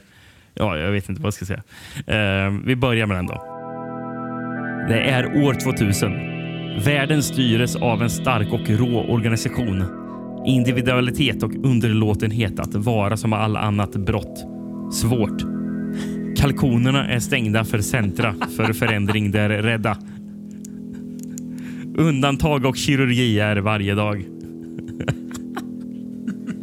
Den årliga stora festivalen är kalkjakt. Årets mål av Rita, Paul och Chris. Ovapernade kalkoner släpps. Jägare samlar sina vapen. jag, fatt, jag, jag fattar ytterst, ytterst, ytterst lite. Jag tror vi fattar mer på det andra då, som är Mm. från fina Viking-video. Åh. Det står att den kostade hy hyrpris 40 kronor per dygn. Mm. Levande byte. Förhoppningsvis en framtidsvision av samma typ som 1984. Men kanske ändå redan verklighet någonstans i världen. Oj. Här, slår, här, här slår vi på stora trumman. ja, väldigt. Eh, politiskt oliktänkande samlas ihop i stora koncentrationsläger för omskolning. Årets höjdpunkt för lägerledningen är när några av höjderna inom regeringen kommer på besök. Då anordnas nämligen en liten jaktfest. Enda skillnaden mot en vanlig jakt är att bytet inte är djur, utan människor. Sådana individer som har ådragit sig lägerledningens missnöje. Man gör dock ett mycket grovt misstag, nämligen att välja ut fel interner som djur. Ett misstag som kommer visa sig ödesdigert. Du ser Mm. lite tveksam ut. Nej, men jag, jag satt och försökte bara mm, häng, hänga med där du läste. Ja, just det. Mm. Filmen utspelar sig då på det här lägret eh, mer eller mindre, jag ska inte säga he, hela tiden eftersom att stor del av filmen är också den här jakten då, men den utgår ändå från Mm. lägret. Eh, och vi får ju då följa, eh, framförallt, framförallt är det ju två egentligen vi får följa. Eh, det är ju då Steve Railsback och eh, Olivia Hussis karaktärer. Eh, Steve Railsback har ju bland annat varit med i Helter Skelter-filmatisering och Olivia Hussey är ju med i Black Christmas bland. Ja, han är ju inte bara varit med i en Helter Skelter-inspelning utan det är filmen Hel- Helter Skelter då, där han, där han spelar Charles Manson. Han spelar Manson till och med. Ja. Han, han är ju även för vissa känd med att han är med i ett dubbelavsnitt av eh, Arkivex eh, Mhm. som eh, karaktären Dwayne Barry. Um, för det är, det är det så här, ett av de mer så här, jag, jag, tror, jag tror det är typ ett, ett av de viktiga Arkivex-avsnitten. Eh, Mm. kommer ju redan i säsong två, men det är de utomjordingar och så. Och, och Mhm. Avsnittet heter ju Dwayne Barry så att man verkligen ska förstå det här är en viktig Mm. grej Mm. som händer nu. Spännande. Jag, för Arkivex blir, blir jag sugen på att, eh, att börja kolla på den. Jag har tänkt det för liksom flera år, men det har aldrig blivit av riktigt. Kanske dags nu snart. Mm. Ja, eh, Eh, precis. Sen är det ju, eh, regi då. Eh, Brian Trenchard Smith som eh, vi skulle kunna ha ett helt avsnitt om, om vi ville. Eh, han har ju gjort rätt mycket eh, australiensisk film. Bland annat eh, Stunt Rock, eh, BMX Bandits, The Man from Hong Kong och en film vi kommer tillbaka till sen. Mm. Men från Hongkong var väl hans eh, regidebut. Yes. Eh, det, är en, det är en underhållande film som vi kanske borde haft med i det avsnittet egentligen, men ja, det får bli någon an, annan Ja. gång. Den är väldigt, väldigt Ja, kul. men vi har ju massor med annat också. Så. Exakt. Ehm, jag läste, han, börj, han börjar ju med att klippa trailers. Börjar han jobba med. Mm. Han, han klippte den brittiska trailern för Once upon a time in the West. Det. Mhm. Så man kollar på den trailern så är det, ska det vara Brian Trenchard Det- Smith ja, som har klippt den. Mm. Men Brian Trenchard Smith får väl kanske bäst i början av sin karriär. Då. Mm. För vi har ju senare på 90-talet då gjorde han ju Night of the Demons 2 och sen så gjorde han Leprechaun 3 och 4. Mm. Är det, in, är det eh, In Space det, eller? Fyran? Ja, fyran in Space, Mm, ja, precis. ja. Eh, sen så hittade jag här. det är lite sjukt. Han gjorde ju 2003 en film som heter DC 9-11 Time of Crisis. Det låter inte bra. Om 9-11. Med, med Timothy Bottoms från Rollercoaster. Mhm. Som George W. Bush. Mm. Eh, eh, Steven Mack är även med i den filmen. Undrar om man, om man, om man pratar main, main dialekt då? Four weeks before the union comes knocking at your door. Och eh, sista nämner jag bara på Brian Trenchard Smith. En film som du och jag har sett. Mhm. Aztec Rex från 2008. Sci-fi-filmen. Jag är väl med, eh, Med. Emilia Clark tror jag. Va? Ja. Emilia Clarke? Ja, jag tror hon är med. I, hon har typ dreads där, eller någon sån här eh, konstig f- frisyr har för mig. De Ja, Emilia Clark är med i den. Oj. Aztec Ja. Rex. Jag, jag tror... Men om en, om en aztekisk uh, Tyrannosaurus Rex. Precis. An, antingen är det den eller så är det Triassic Attack. Hon är i alla fall med i, i, i någon av de, av de där två. Eh, ja, Det är två, två filmer som inte går att skilja på tror jag. omöjligt. Eh, inte ens för uh, sci-fi-konnässören. Du nämnde där på baksidan av VHSen 1984. Den har man ju sneglat på när man skrev manus till den här va? Mm.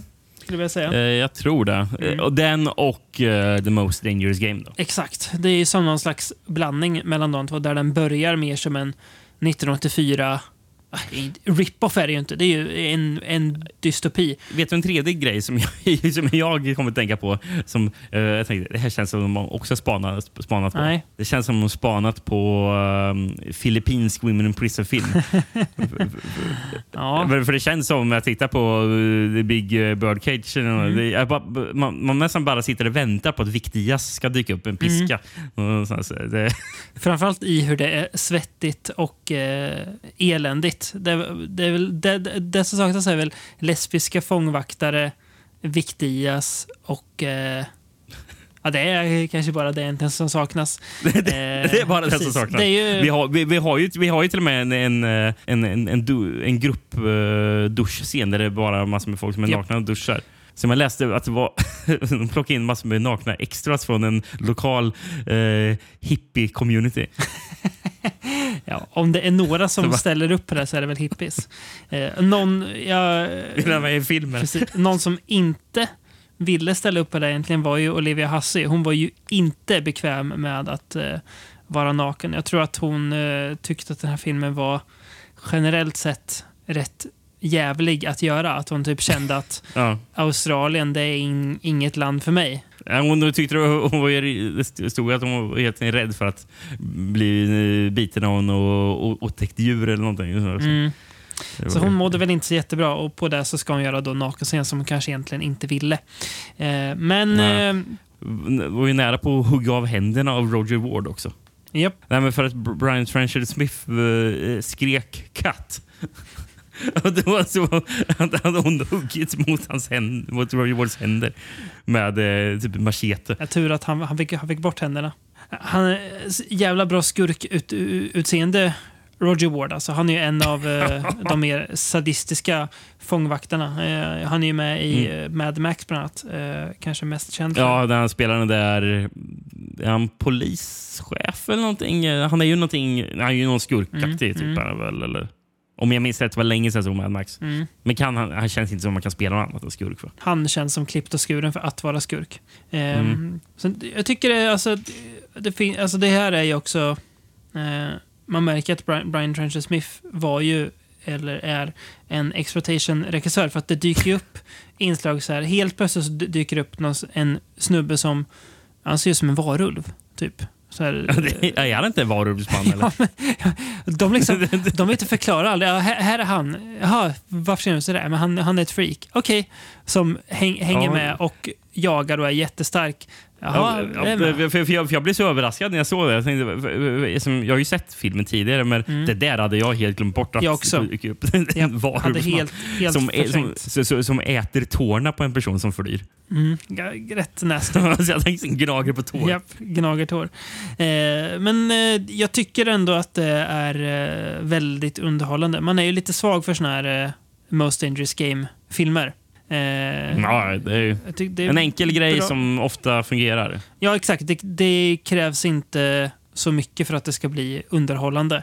Eh, och Brian. Smith vet väl hur man ska, eh, om det är något han vet, eller visste kanske, så är det väl att göra underhållande film.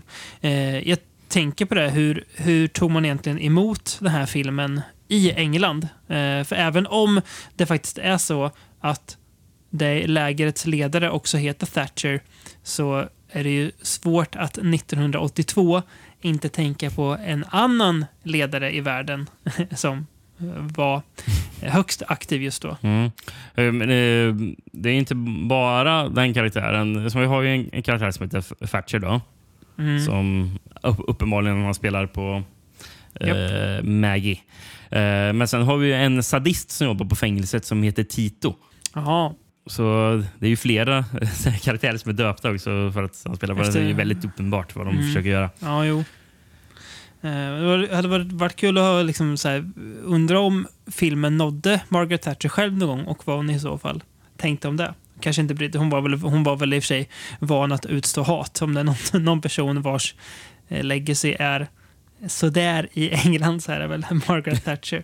Vi nämnde ju förut att Road Games var den dyraste Mm. filmen Mm. i Australien. Men det här kom ju året efter och redan där 0,8 miljoner till i budget. Ja. ja den, 2,5 stod det. mm. Och då, och då stod det att den ändå fick mindre budget i, i slut, alltså precis i inspelningen. Så den skulle ju egentligen vara dyrare, fattar det som. Mhm. Att den förlorade till och med i budget för att det var folk som hade hoppat av. Mm. Jaha, alltså investors typ. Ah, okay. hur, hur gick Ja. den här på bio då? Eh, Aust- och här står det faktiskt Australia. Uh, 321 000 dollar. Mm. det är jättedårligt här. Ja, Eh, det är svagt. Det är lite bättre men... men, men, men, men på den här stod det också und, står det på IMDB, uh, gross worldwide 1,4 miljoner dollar. mm, det är också dåligt men... det är ju eh, mer. Ja, Ja, det är men det är ändå någonting mer. Ja, det är någonting mer. Det är fortfarande inte för att tjäna ihop filmsbudget. Men... Eh, alltså jag blir lite, blev lite så här fundersam förut när du berättade att, så här, eller att filmen heter Escape 2000 för att den ska utspela sig år 2000. Men det finns ju någon i en trailer så som med när jag kollade lite, lite extra material på Blu-rayen så var det så tydligt att 1995 säger de då i den trailern. Mm. Alltså Mm. inte år 2000, även om det är närmare år 2000 än 1982. Men, så, ja, så det men man kanske inte hade något bestämt år heller, utan det fick vara något Nej. år i framtiden. Typ runt 2000. Eh, Förmodligen. Mm. Ja, men det är en, eh, en rätt skön, och det är ju väldigt over the top-film. Alltså det är mycket tokiga inslag eh, Mm. i den här filmen som jag tycker att är underhållande. Jag håller med. Eh, Jag tycker väl att det är väldigt mycket som är tokigt. Eh, och den är ju ändå fartfylld. Men Mm. det är någonting som gör att jag inte riktigt... Den greppar aldrig riktigt tag i mig. Nej. Tycker jag inte att den gör. Nej. Det är mer bara... Ja, nu, nu händer det lite mer knasiga grejer, men det är aldrig liksom att...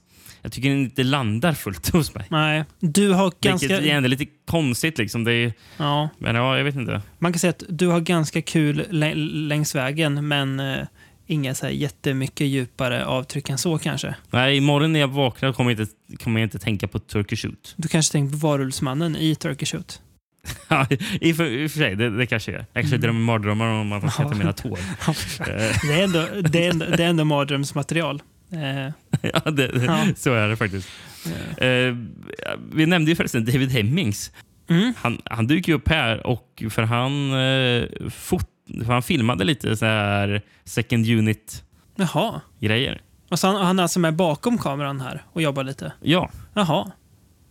Ja, kul. Ja, ja, ja va, va, varför inte? När man ändå var i Australien och hö- höll på. Kan man väl lika gärna passa på eh, Jag tror, jag tror det hade att göra med, med den struliga inspelningen, att de behövde Mm. kanske filma om, filma om grejer eller någonting. Och att de. Han blev inringd för att hjälpa till. Jag vet inte. Mm. Mm. Eh, han, han, var ju, han, var ju även, han var tydligen även exekutiv producent. Var han. Mhm. Okej. Ja, då hade han väl lite, en liten stake i filmen också kanske. Mm. Att den skulle gå bra. Eh, nämnde du förresten att Brian May har gjort soundtracket till den här också? Klart han har.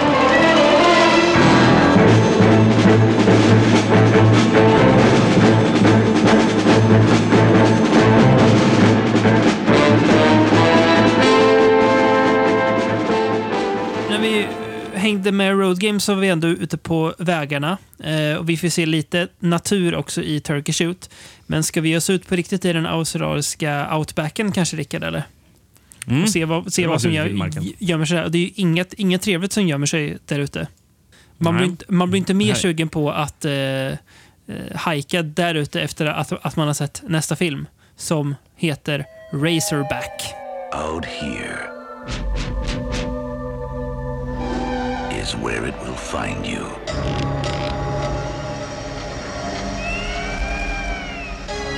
She was the last one to see it. Now, he must face it Thought you might know what happened to her. alone.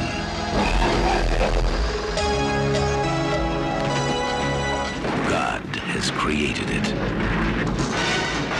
And hell has given it a name.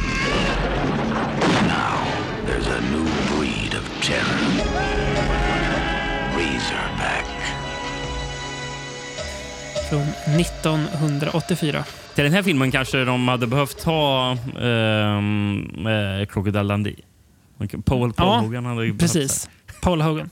Razorback Dundee. Argentina. Razorback Destructor. ja. Brasilien. Razorback Terrorns klor. B- borde vara terrorns betar, men ja. Ja, det borde det vara. Mm. Verkligen. Kroatisk. Kolla upp. Kolla ja, upp. vad ska man säga?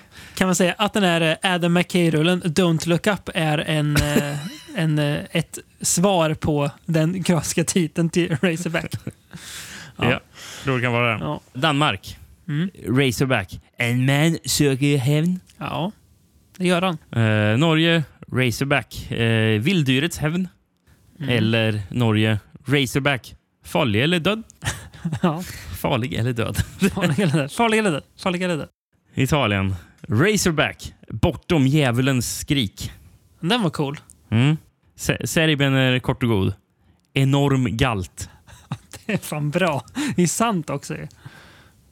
Vilken, ja, vilken film ska vi gå och se ikväll? då? Ska vi gå och se den här Enorm Galt? Två biljetter till Enorm Galt, tack. ja. Eh, och sist Sverige. Dödens käftar. Det är bra namn. Vilket även är titeln på, eh, svenska titeln på Killer Fish med Karen Black och Margot Hemingway. Ja. Och det var bara, och det var bara eh, svenska väsen till Killer Fish jag hittade. Så jag fick det vi förnöja oss med den finska. Det blir bra. Beth Winters är medlem i Animal Welfare Association och reser till ett primitivt avlägset hörn av landet för att göra en dokumentär om vilda djur och regionens ökända invånare som jagar kängurur för djurfoder. På denna resa försvinner Beth och hennes man ger sig ut för att följa Beths väg för att ta reda på vad som har hänt. Men han kommer inte att gå långt förrän han inser att han har svar från bedövade jägare. det där slutet var en Alltså, förvirrande knorr på det hela. Fram till, till slutet bara, ja, ja, ja. Ja. Och sen, nej. Precis, men ska vi fylla på lite då? Ehm, vad hette han, sa? Steve? Nej, inte Karl heter han. Carl, ja. Eh, Steve. Ja, eh, han eh, tar ju och också hjälp, ska sägas, av en äldre man då, som filmen egentligen börjar med. När hela hans Mm. familj... För filmen börjar med en scen där ett hus blir rammat av den här stora, in, enorma galten. Då. Och eh, de, grisen tar med sig eh, deras barnbarn och hela hans liv förstörs av det. Så att han är ju liksom hellbent on revenge. Han ska hitta den där jävla grisen och döda den. Det han ägnar hela sitt liv åt. Eh, Mm. och deras vägar korsas och båda har ju då eh, ja, hämnd på hjärnan och ska väl hjälpas åt att en gång för alla ta ner den här enorma galten. Mm. Eh, och en enorm galt är det sannerligen. Eh, det är ju, alltså, det här, den här filmen sticker ut lite grann. Eh, det känns som att den är gjord lite i en bubbla utanför de andra filmerna vi har pratat om. Eh, inte bara för att det inte är Brian May-musik, utan det känns som att den lever lite i sin, i sin Det här egen är lilla inte värld. Brian May-musik på Nej, jag, jag, jag menar det. Det är, ju, det är inte det. Jaha. Eh, ja, precis. Eh, Den är ju regisserad av Russell mm, Mulcahy, hur man nu uttalar det. Mulcahy, o- Mm. oklart uttal. Eh, mest känd kanske för Highlander. Mm. Han hade ju väl bara gjort musikvideos va, innan den här. Det är hans debutfilm. Ja, jag tror det är hans debutfilm. Ja. Precis. Eh. Ehm, han, eh, jag jag för mig vi nämnde det i avsnittet vi pratade om Highlander. Men att Mm. han, det var ju faktiskt han som gjorde musikvideon till uh, Video Kill the Radio Star. Just det. Mm. Och Eh. även uh, Turning Japanese. Eh, Mm. Och så, så, så han gjorde väldigt många musikvideos till Elton John läste jag. Mhm. Till exempel uh, I, I'm still standing. Och Elton John spelas ju i soundtracket i den här filmen. Just det. Stämmer. Bland annat. Eh. Och sen så spelas ju även Duran Duran. Och, eh, och tydligen var det att producenterna till den här filmen Mm. erbjöd ju Russell Mulcahy chansen att eh, regissera den här filmen efter att de hade sett hans musikvideo till Durans, eh, Durans eh, Hungry Like the Wolf. Mhm. Så, Så det det, var liksom ja. det som fick hans jobb här. Mm. Eh, jag, jag tycker man kan se att han har ett... Eh, alltså han är, det är en väldigt visuell film. Eh, Ja, eh, jag, jag, ska faktiskt ner där att jag tycker man verkligen ser att han har jobbat med musik. Mm. Att, att, att, att han har jobbat med ett, ett medium som är liksom bara visuellt och inte narrativt. Alltså in, innan då, att han tar med Mm. sig det in i Razorback. Eh, och det som Jävlar jag... mycket det är så här, mm, scener på natten med så här Mm. blått ljus som Ja. skiner ut över himlen. och Mm. sånt där. Det, det, eh, alltså det är väldigt mycket stil. Här det. Japp, det är väldigt mycket stil. Som, som är, som, den här har jag sett för jättelänge sedan. Mm. Eh, och jag mindes ingenting egentligen av filmen förutom det visuella. Det blåa ljuset. Ja, jag också. Samma här. Ja, Eh. eh, jag, jag, jag, för- det är någonting som är så... Någonting man inte ser i den här typen av skräck. Man ser Nej. inte det i här djurfilm. Nej, precis. Dju- dju- Djurskräck är ju ofta väldigt na- naturligt Ja, filmat. väldigt- ju väldigt bara, basic. Ja, vi är ute i skogen och träffar på eh, en krokodil eller någonting. Bara, ja, men Mm.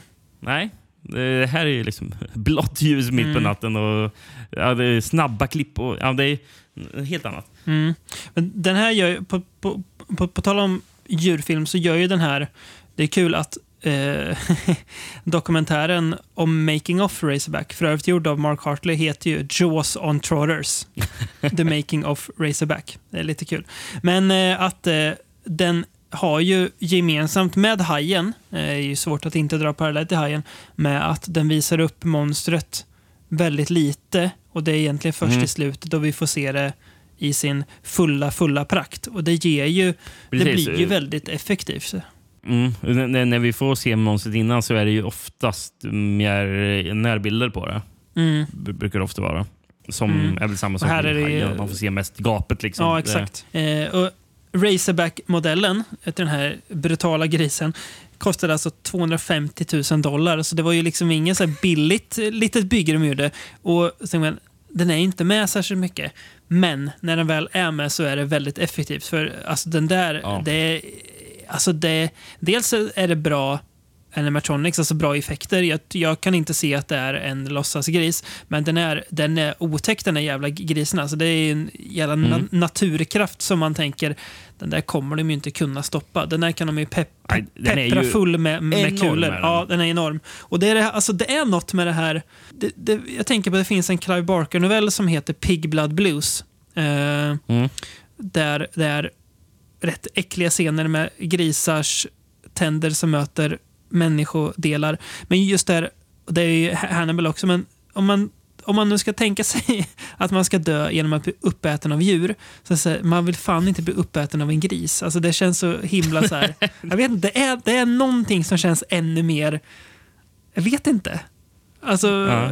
Ja. den här jäkla grisen alltså. Den är, ja. Eh, men förutom det alltså visuella, det, eller ja, eh, det är i kombination med visuella snarare, men det ger ju filmen en, en atmosfär som, som du säger, som man verkligen inte väntar sig. Eh, nu visste ju du och jag om, om det när vi gick in i filmen igen då, men om man säger för Mm. första gången, okej, det, är, det är en film om en elak gris, Höhö, det här blir kul. Mm.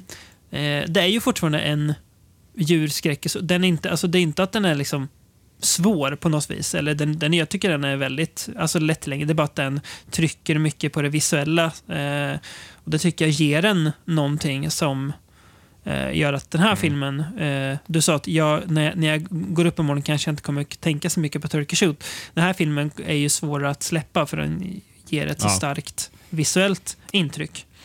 Eh, Jag håller med. Eh, Den har ju en koppling till en annan film som innehåller också lite eh, här blått ljus. mm, Vet du vilken? nej. Och som har koppling till Clive Barker som du precis nämnde. i- Kul nog.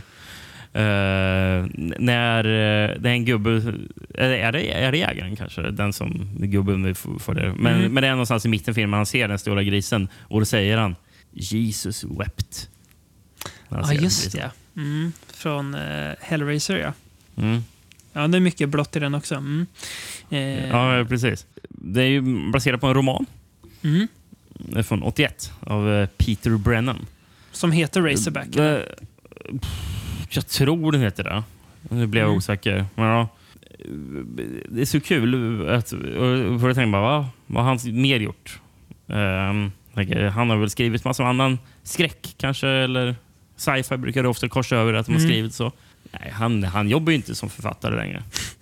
Han, eh, det, det, det, var ju något, han gjorde i, tidigt i sin karriär. Jobbade Mhm. lite, skrev lite. Mm. Sen blev han tv-producent. Jaha. Vet du vad han gjorde, 19 vet du vad han gjorde 96? Nej. Författaren av Razorback. Han, han, är, han är creator till Judge Judy.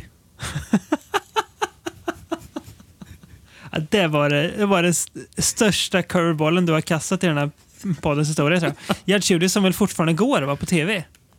Jag tror. Ja, herregud. Till en, så här, till en superamerikansk realityserie. Eh, Ja. ja.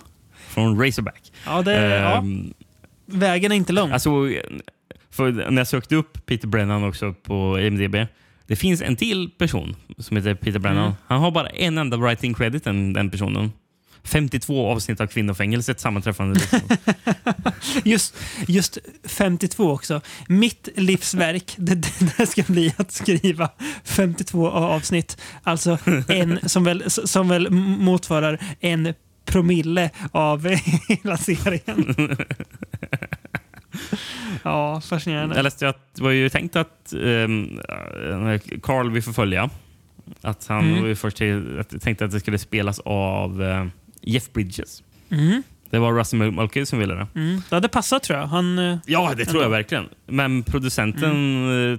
eh, tyckte att eh, Jeff Bridges hade för lite i- international appeal. Mhm. Ja. Hur mycket international appeal tycker du Gregory Harrison har? då? Mm. Ing, inget ont om Gregor Harrison, men eh, det är inte de- den personen jag tänker på när jag tänker på international appeal. Eh, nej, Nej, så är det ju. verkligen inte. Ja. Den här, eh, så budgeten här också, 5,5 miljoner amerik- eller Mm. australiensiska dollar. Vi har gått upp ett steg, ännu ett steg. Så Det är Mm. nästan dubblat budgeten från förra Mm. filmen. Och box office, 801 000 dollar. Mm. Fortsätter gå ganska dåligt alltså. Ja, det, är, det är svagt. Det är riktigt svagt. Där. Men var det inte någonting sånt i Australien, typ att det var någon tax, alltså någon, någon skattegrej, att du Oh, typ inte just kunde gå back på, på filmerna? Och det var För väl annars- så, ja. Men, men Annars jag borde ju de inte... filmindustrin dött ut mycket fortare om det gick back hela tiden. Alltså, du Ja. borde ju inte kunna fortsätta producera film om allting går back. Men eh, ja, det var väl någon konstig skatteregel som gjorde att... Ja, det, det, säkert kan det Mm. vara så. Um, återkommande för tredje gången avsnittet uh, Everett uh, de Roche. Mm. Han skrev ju alltså Patrick, Road Games och Razorback. Mm. Men, men som vi nämnde förut, Brian May har inte gjort soundtracket till den här. Eh, det, känns det här känns som att det går i hand i hand med regissören. Ja. För det är sångaren i australiensiska rockpopbandet Ice House. Mhm. Det, är, det, är, det är bra eh, soundtrack i den här tycker jag. Ja, det, är- det är bra Passar, soundtrack. filmen. Det är nog bra att inte Brian May gjorde det. Jag tror inte han, det var nog, han var nog inte rätt man för att göra eh, Raceback-soundtracket. Nej, nej, nej det, det, det, det här var ju helt rätt.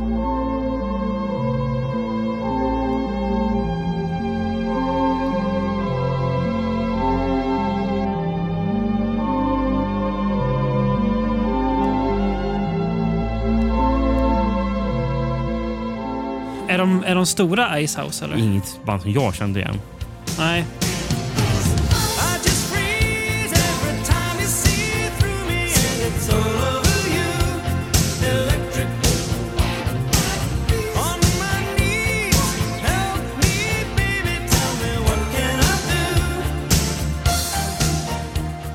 Bedrövlig mallet på sångaren. Det kan man säga.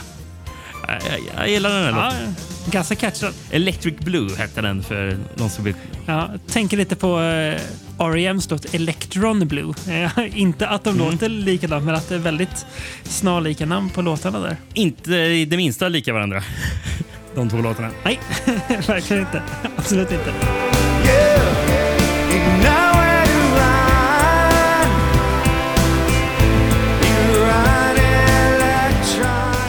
Men eh, en till bara person vi kan nämna Mm. är eh, fotot på den här filmen. Då. För Mm. vi pratar så mycket om hur den ser Ja. ut. Eh, och det kan ju inte bara vara eh, Russell Mulcahy känns det inte som. De har varit rätt person där bakom kameran också. Mm. Eh, han gjorde ju, innan gjort eh, Mad Max 2 The Road Warrior. Mhm. Sen vann han 91 Oscar för Dansar med vargar. Mhm. Kevin Costner, eposet. Precis. Eh, sen så mm, eh, The Free Musketeers. Och den från uh, 94, 95. Är inte Leonardo DiCaprio med? Nej, han är med i Mannen med järnmasken. Ja. Ja. Är, är, är det Kevin Costner eller? Jo, det kanske eller, är. Nej. eller, är han inte med? Bara inte tänker, Kenneth Branagh? nej, men du, här måste vi fan kolla Nu, upp Free nu, nu ska jag se vilka de, de tre musketörerna är. Ja, alltså, vi, det- vi vet du vad man minns mer?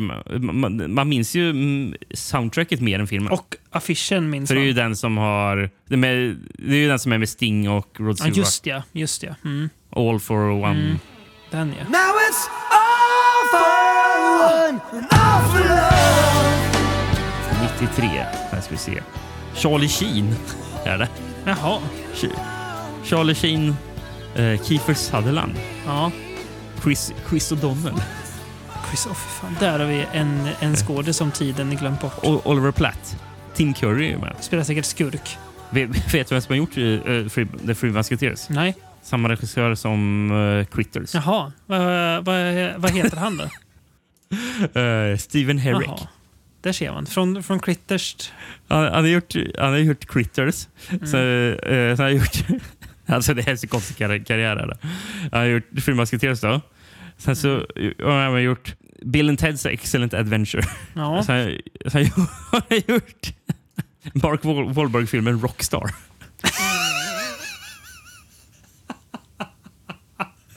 ja, den ja. Jag måste, säga, jag, det. måste fortsätta. Vet, vet du vad han mer har gjort? The Mighty Ducks. Han har gjort en film som jag inte trodde fanns. Into the Blue 2. Nej, fy fan vilken låtsasfilm. Det är, det är ju knappt att Into the Blue finns. Och sist men inte minst, vet du vad han har regisserat? Nej. Skitfilmen Holy Man med Eddie Murphy från 98. ja, en, eh, den, den, den har jag sett för länge sedan. klart du har. Ja, den kan, inte, den kan inte vara bra. Omöjligt. Nej. Ja, Eh, men jag bara snabbt tillbaka till Dean Semler som har fotat filmen. Mm. Water, Waterworld, Mm. Apocalypto. Mm. Sen var han även assisterande regissör på Super Mario Bros-filmen från 93. ja. Och han, och han har även regisserat, sammanträffandevis nog, eftersom vi pratade, vi nämnde den lite kort i förra avsnittet om Stallone. Mm. Han har regisserat Firestorm från 98. Den här brandkatastroffilmen. Mm. Vad har han på senaste åren då fotat? Man tänker, men han har ju gjort Oscarsvinnare och alltså väldigt mycket storfilmer och sånt där. Och ändå Mm. en del visuell film, även fast inte allt Mm. är bra kanske. Paul Blart Cop 2. Ja, vilken sorglig, vilken sorglig vändning. Men eh, ja, lönen ska in på kontot. Så enkelt är det ibland. Eh, ska vi gå till avsnittets sista film och återvända till Brian Trenchard Smith kanske, eller? Mm. 1986 eh, har vi året här då. Eh, och filmen heter Dead End Drive-In. In the 1970s, there was Clockwork Orange. Then in the 1980s came Mad Max and The Road Warrior. Now comes a startling new vision that takes you into the apocalypse and beyond. Back to the old drive-in you used to know and love. Only now, when the show is over, there is no way out. Dead End Drive-In. Eller som jag tyckte i Ungern. Vik in den, dö. Va? Vem vet? jag vet inte ens hur jag ska svara till den titeln. Vik in den, dö. Ja, det, ja, så kan det heta. Italien. Mm. Drive-in 2000. Ja, såklart. Mexiko. Obegränsat nöje. Mm. Spanien. Star Drive-in Death Camp. En dålig titel. Bara massa ord. Och Tyskland då. Krabbor. Framtiden är vi.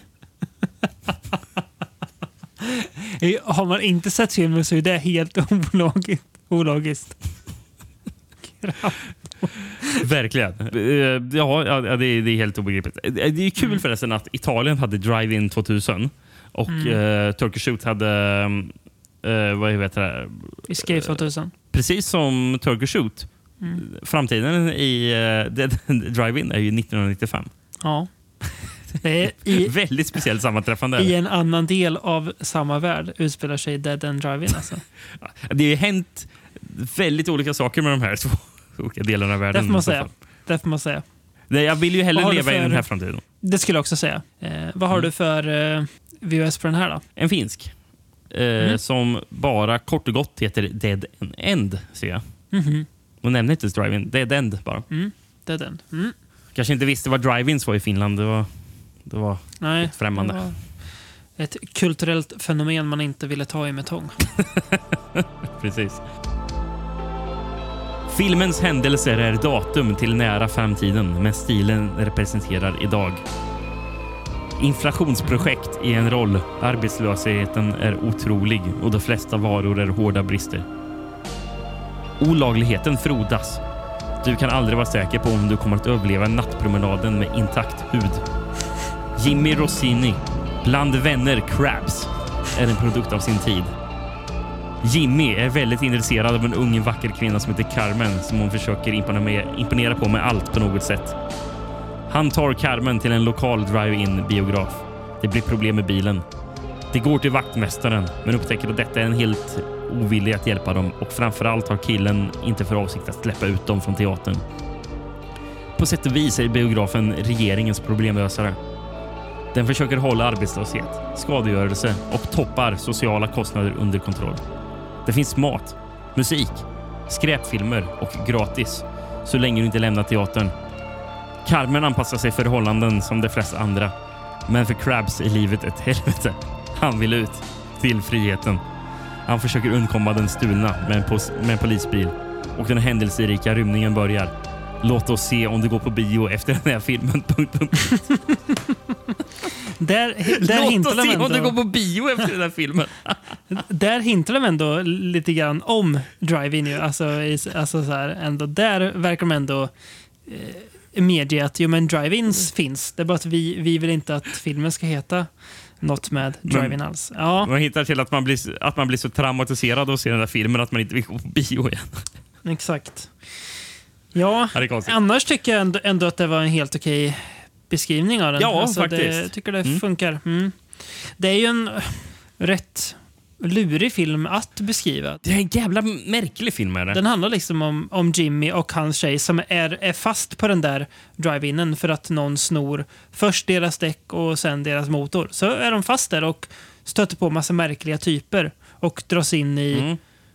ja, hierarkin som är där. Typ. Det, är- ja, det är ja, väldigt så här, vad är det för film? Ja, vet, vet inte riktigt. Ja, En- alltså, en, ja, men eh, precis, den har ju en väldigt speciell ton. Det- Alltså, det är ju Ja. så här, eller jag tänkte det i början, för det är ju väldigt mycket, de träffar konstiga typer som är så, ja, någon från, från f- form av här, postapokalyptiska punkare. Liksom. Eh, att- att- att- Och sen så har hela filmen någon sån här punkighet också. Det är kanske lite soundtracket som är... Det är väldigt mycket new wave. Japp. Är det som det är.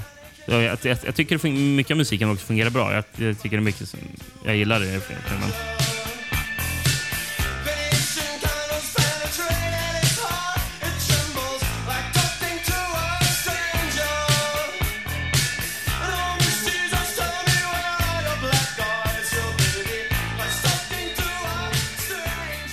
Men, men, men, men, hela det där får mig tänka lite på Repo Man. Det, det har lite av den känslan. Mm. Jag har ju inte sett den faktiskt, men jag kan ändå, jag kan ändå förstå lite vart, vad du menar. Mm. Någonstans. Mm. Men, men ju mer man kommer in i filmen, det är, det är någonting som också... Jag vet inte riktigt hur jag fick den kopplingen i huvudet. Jag, kan, jag tror inte jag kan förklara det. Vi får Se om du begriper det. Men, Mm. för, för det är någonting med han och han och, och, och tjejen. Eh, hur de Mm.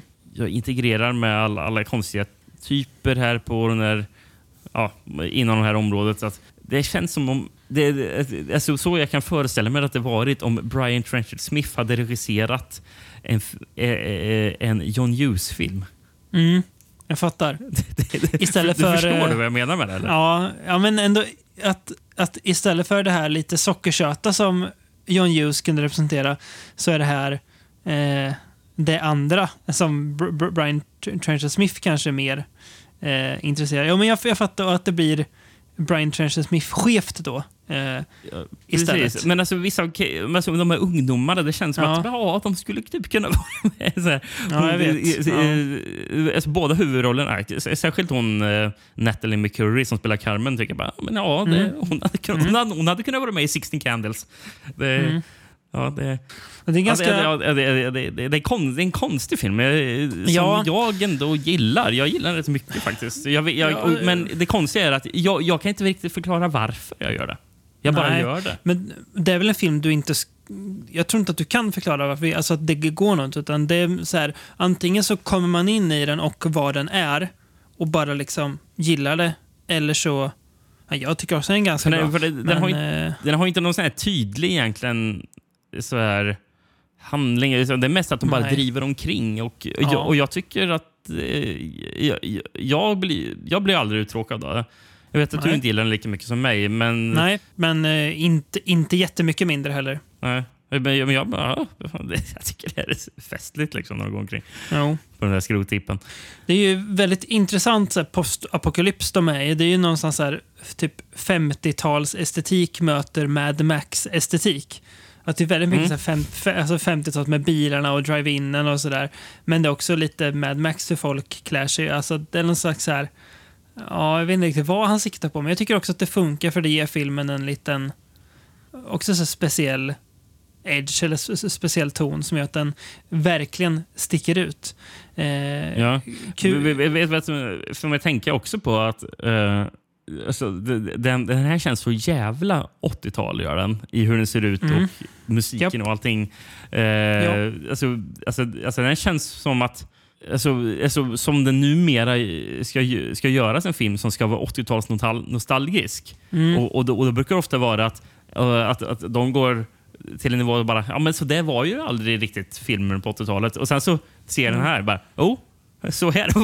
den här filmen var faktiskt så som film, filmen, Ja. filmen numera som ska vara 80-tals Ja. Precis. Eh, Alltså, det, det är liksom, ja, det, ja, det, det är en jävla skum film. Ja, eh, ja men den, den har någon, någon charm som är svår att eh, pinpointa helt och hållet. Men eh, ja, det, och, och, jag tycker det är kul också att den är så alltså, väldigt olik Turkey Shoot. Eh, men att det ändå är samma regissör och att det inte skiljer jättemånga. Det skiljer fyra år mellan dem. Kul förresten att de, att de kollar på Turkey Shoot och Man from Hong Kong på bio i den här Mm. filmen. Eh, lite att de Ja. spelas upp där på den st stora duken. Och apropå det här med Crabs, den är ju baserad på en eh, novell Mhm. av eh, Peter Carey. Eh, fast, fast Brian Trencher Smith på, påstod att han aldrig hade läst den eh, när han kom, kom ombord på det här projektet. Men, men det kan ju vara att manusförfattaren hade, hade läst den. Då. Så kan det vara. Ja. Ja, det var tydligen någon annan regissör som först var kopplad till den här filmen. Så Brian Trencher Smith blev inringd. Um, apropå Brian Trencher Smith, eh, BMX Bandits, den har du sett va? Nej, jag har faktiskt inte gjort det. Du har inte gjort det? Nej. Nej. Bara kändes som det. Nicole för, det- nej, Kidman. För det är samma kille som har... ju- Nej, men för det är samma kille, eh, Frank Strangio, som har gjort soundtracket till den här och till BMX Bandits. Mhm. Mm.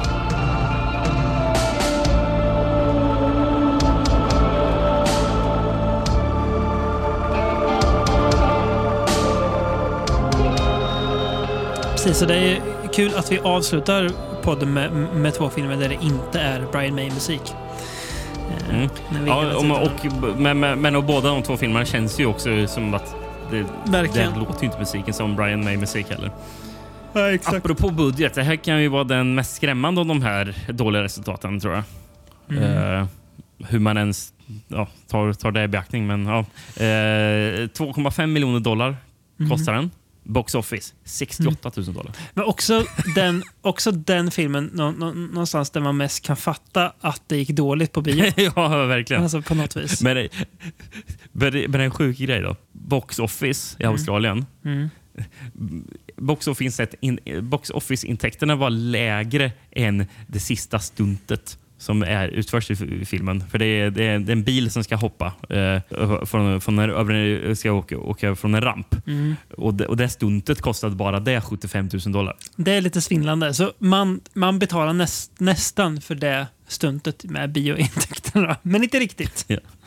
Det, det, det var ju tydligen eh, det, hittills då i Australien eh, det dyraste stuntet som hade spelats in. Mhm. Mm. Eh, och satt en världsrekord på att den, eh, att den hade hoppat 50 meter från rampen. Att det var särskilt långt då. då. Set the world record for jump, jump by a truck. Ja. Nej, men det, det, ja, det är en, en film som ändå bör upplevas tycker jag. Eh, men det är svårt att säga riktigt varför. Den, den, den är verkligen någonting eget. Mm. Ja, men I överlag så är jag ju... Jag, jag gillar ju alla filmerna här i avsnittet. Ja, det- Den som jag tycker är svagast är First för mig. Då. Och min favorit är Road Games. Ja, jag håller nog med om Thirst. Eh, favorit är nog eh, Razorback, tror jag. Mm. Men det är precis hög lägstanivå. Eh, och det, är så här, och det här är ju också ett, ett avsnitt där folk bara, men varför tog ni inte den och den filmen? Ja, det säger sig själv. Vi skulle kunna göra fler exploitation men vi är också sugna på att åka till andra delar av världen. Ju. Eh, Några av de här andra filmerna vi inte eh, valt. Kanske kommer till andra avsnitt. Exakt, så kan det också vara. Men eh, nästa avsnitt eh, ska vi eh, inte så mycket ut i outbacken, men vi ska däremot röra oss i en eh, fiktiv framtid. Det gillar ju vi alltid att, att göra. Se vad de kan koka ihop i, i den. Se vad man kan göra när människa möter maskin. Mm. Det blir spännande. V- Vet du vad? Ja, verkligen. Ja, det ser jag fram emot. Men Mm. vet du vad jag ser fram emot ännu mer? Nej. Jag, helvete vad sugen jag blev på att eh, se The Three Musketeers. Det, är, det, är, det där var det absolut sjukaste du har sagt i podden någonsin. Nej, det är det inte. Vet du, jag, blev, jag, blev, jag, blev orimligt sugen. Kan man, kan man rent, av, rent av säga o, oresonligt sugen? O, okristligt sugen. Okristligt sugen. Ja, blev på Ja, lite, lite sugen kanske man blir. Men man, man vet, även om man vet att man kommer bli besviken så är man ändå sugen. Det är en sån film som så här, trotsar rim och reson egentligen. Så ja, oresonligt som du Ja. säger. Men ja, det, det kanske vi, vi ska ta. Din eh, an, analkande galenskap kanske vi ska ta som ett tecken på att det är dags att knyta ihop säcken för idag. Då. Eh, vi tackar som alltid för att ni har lyssnat så hörs vi igen om ett par veckor. me.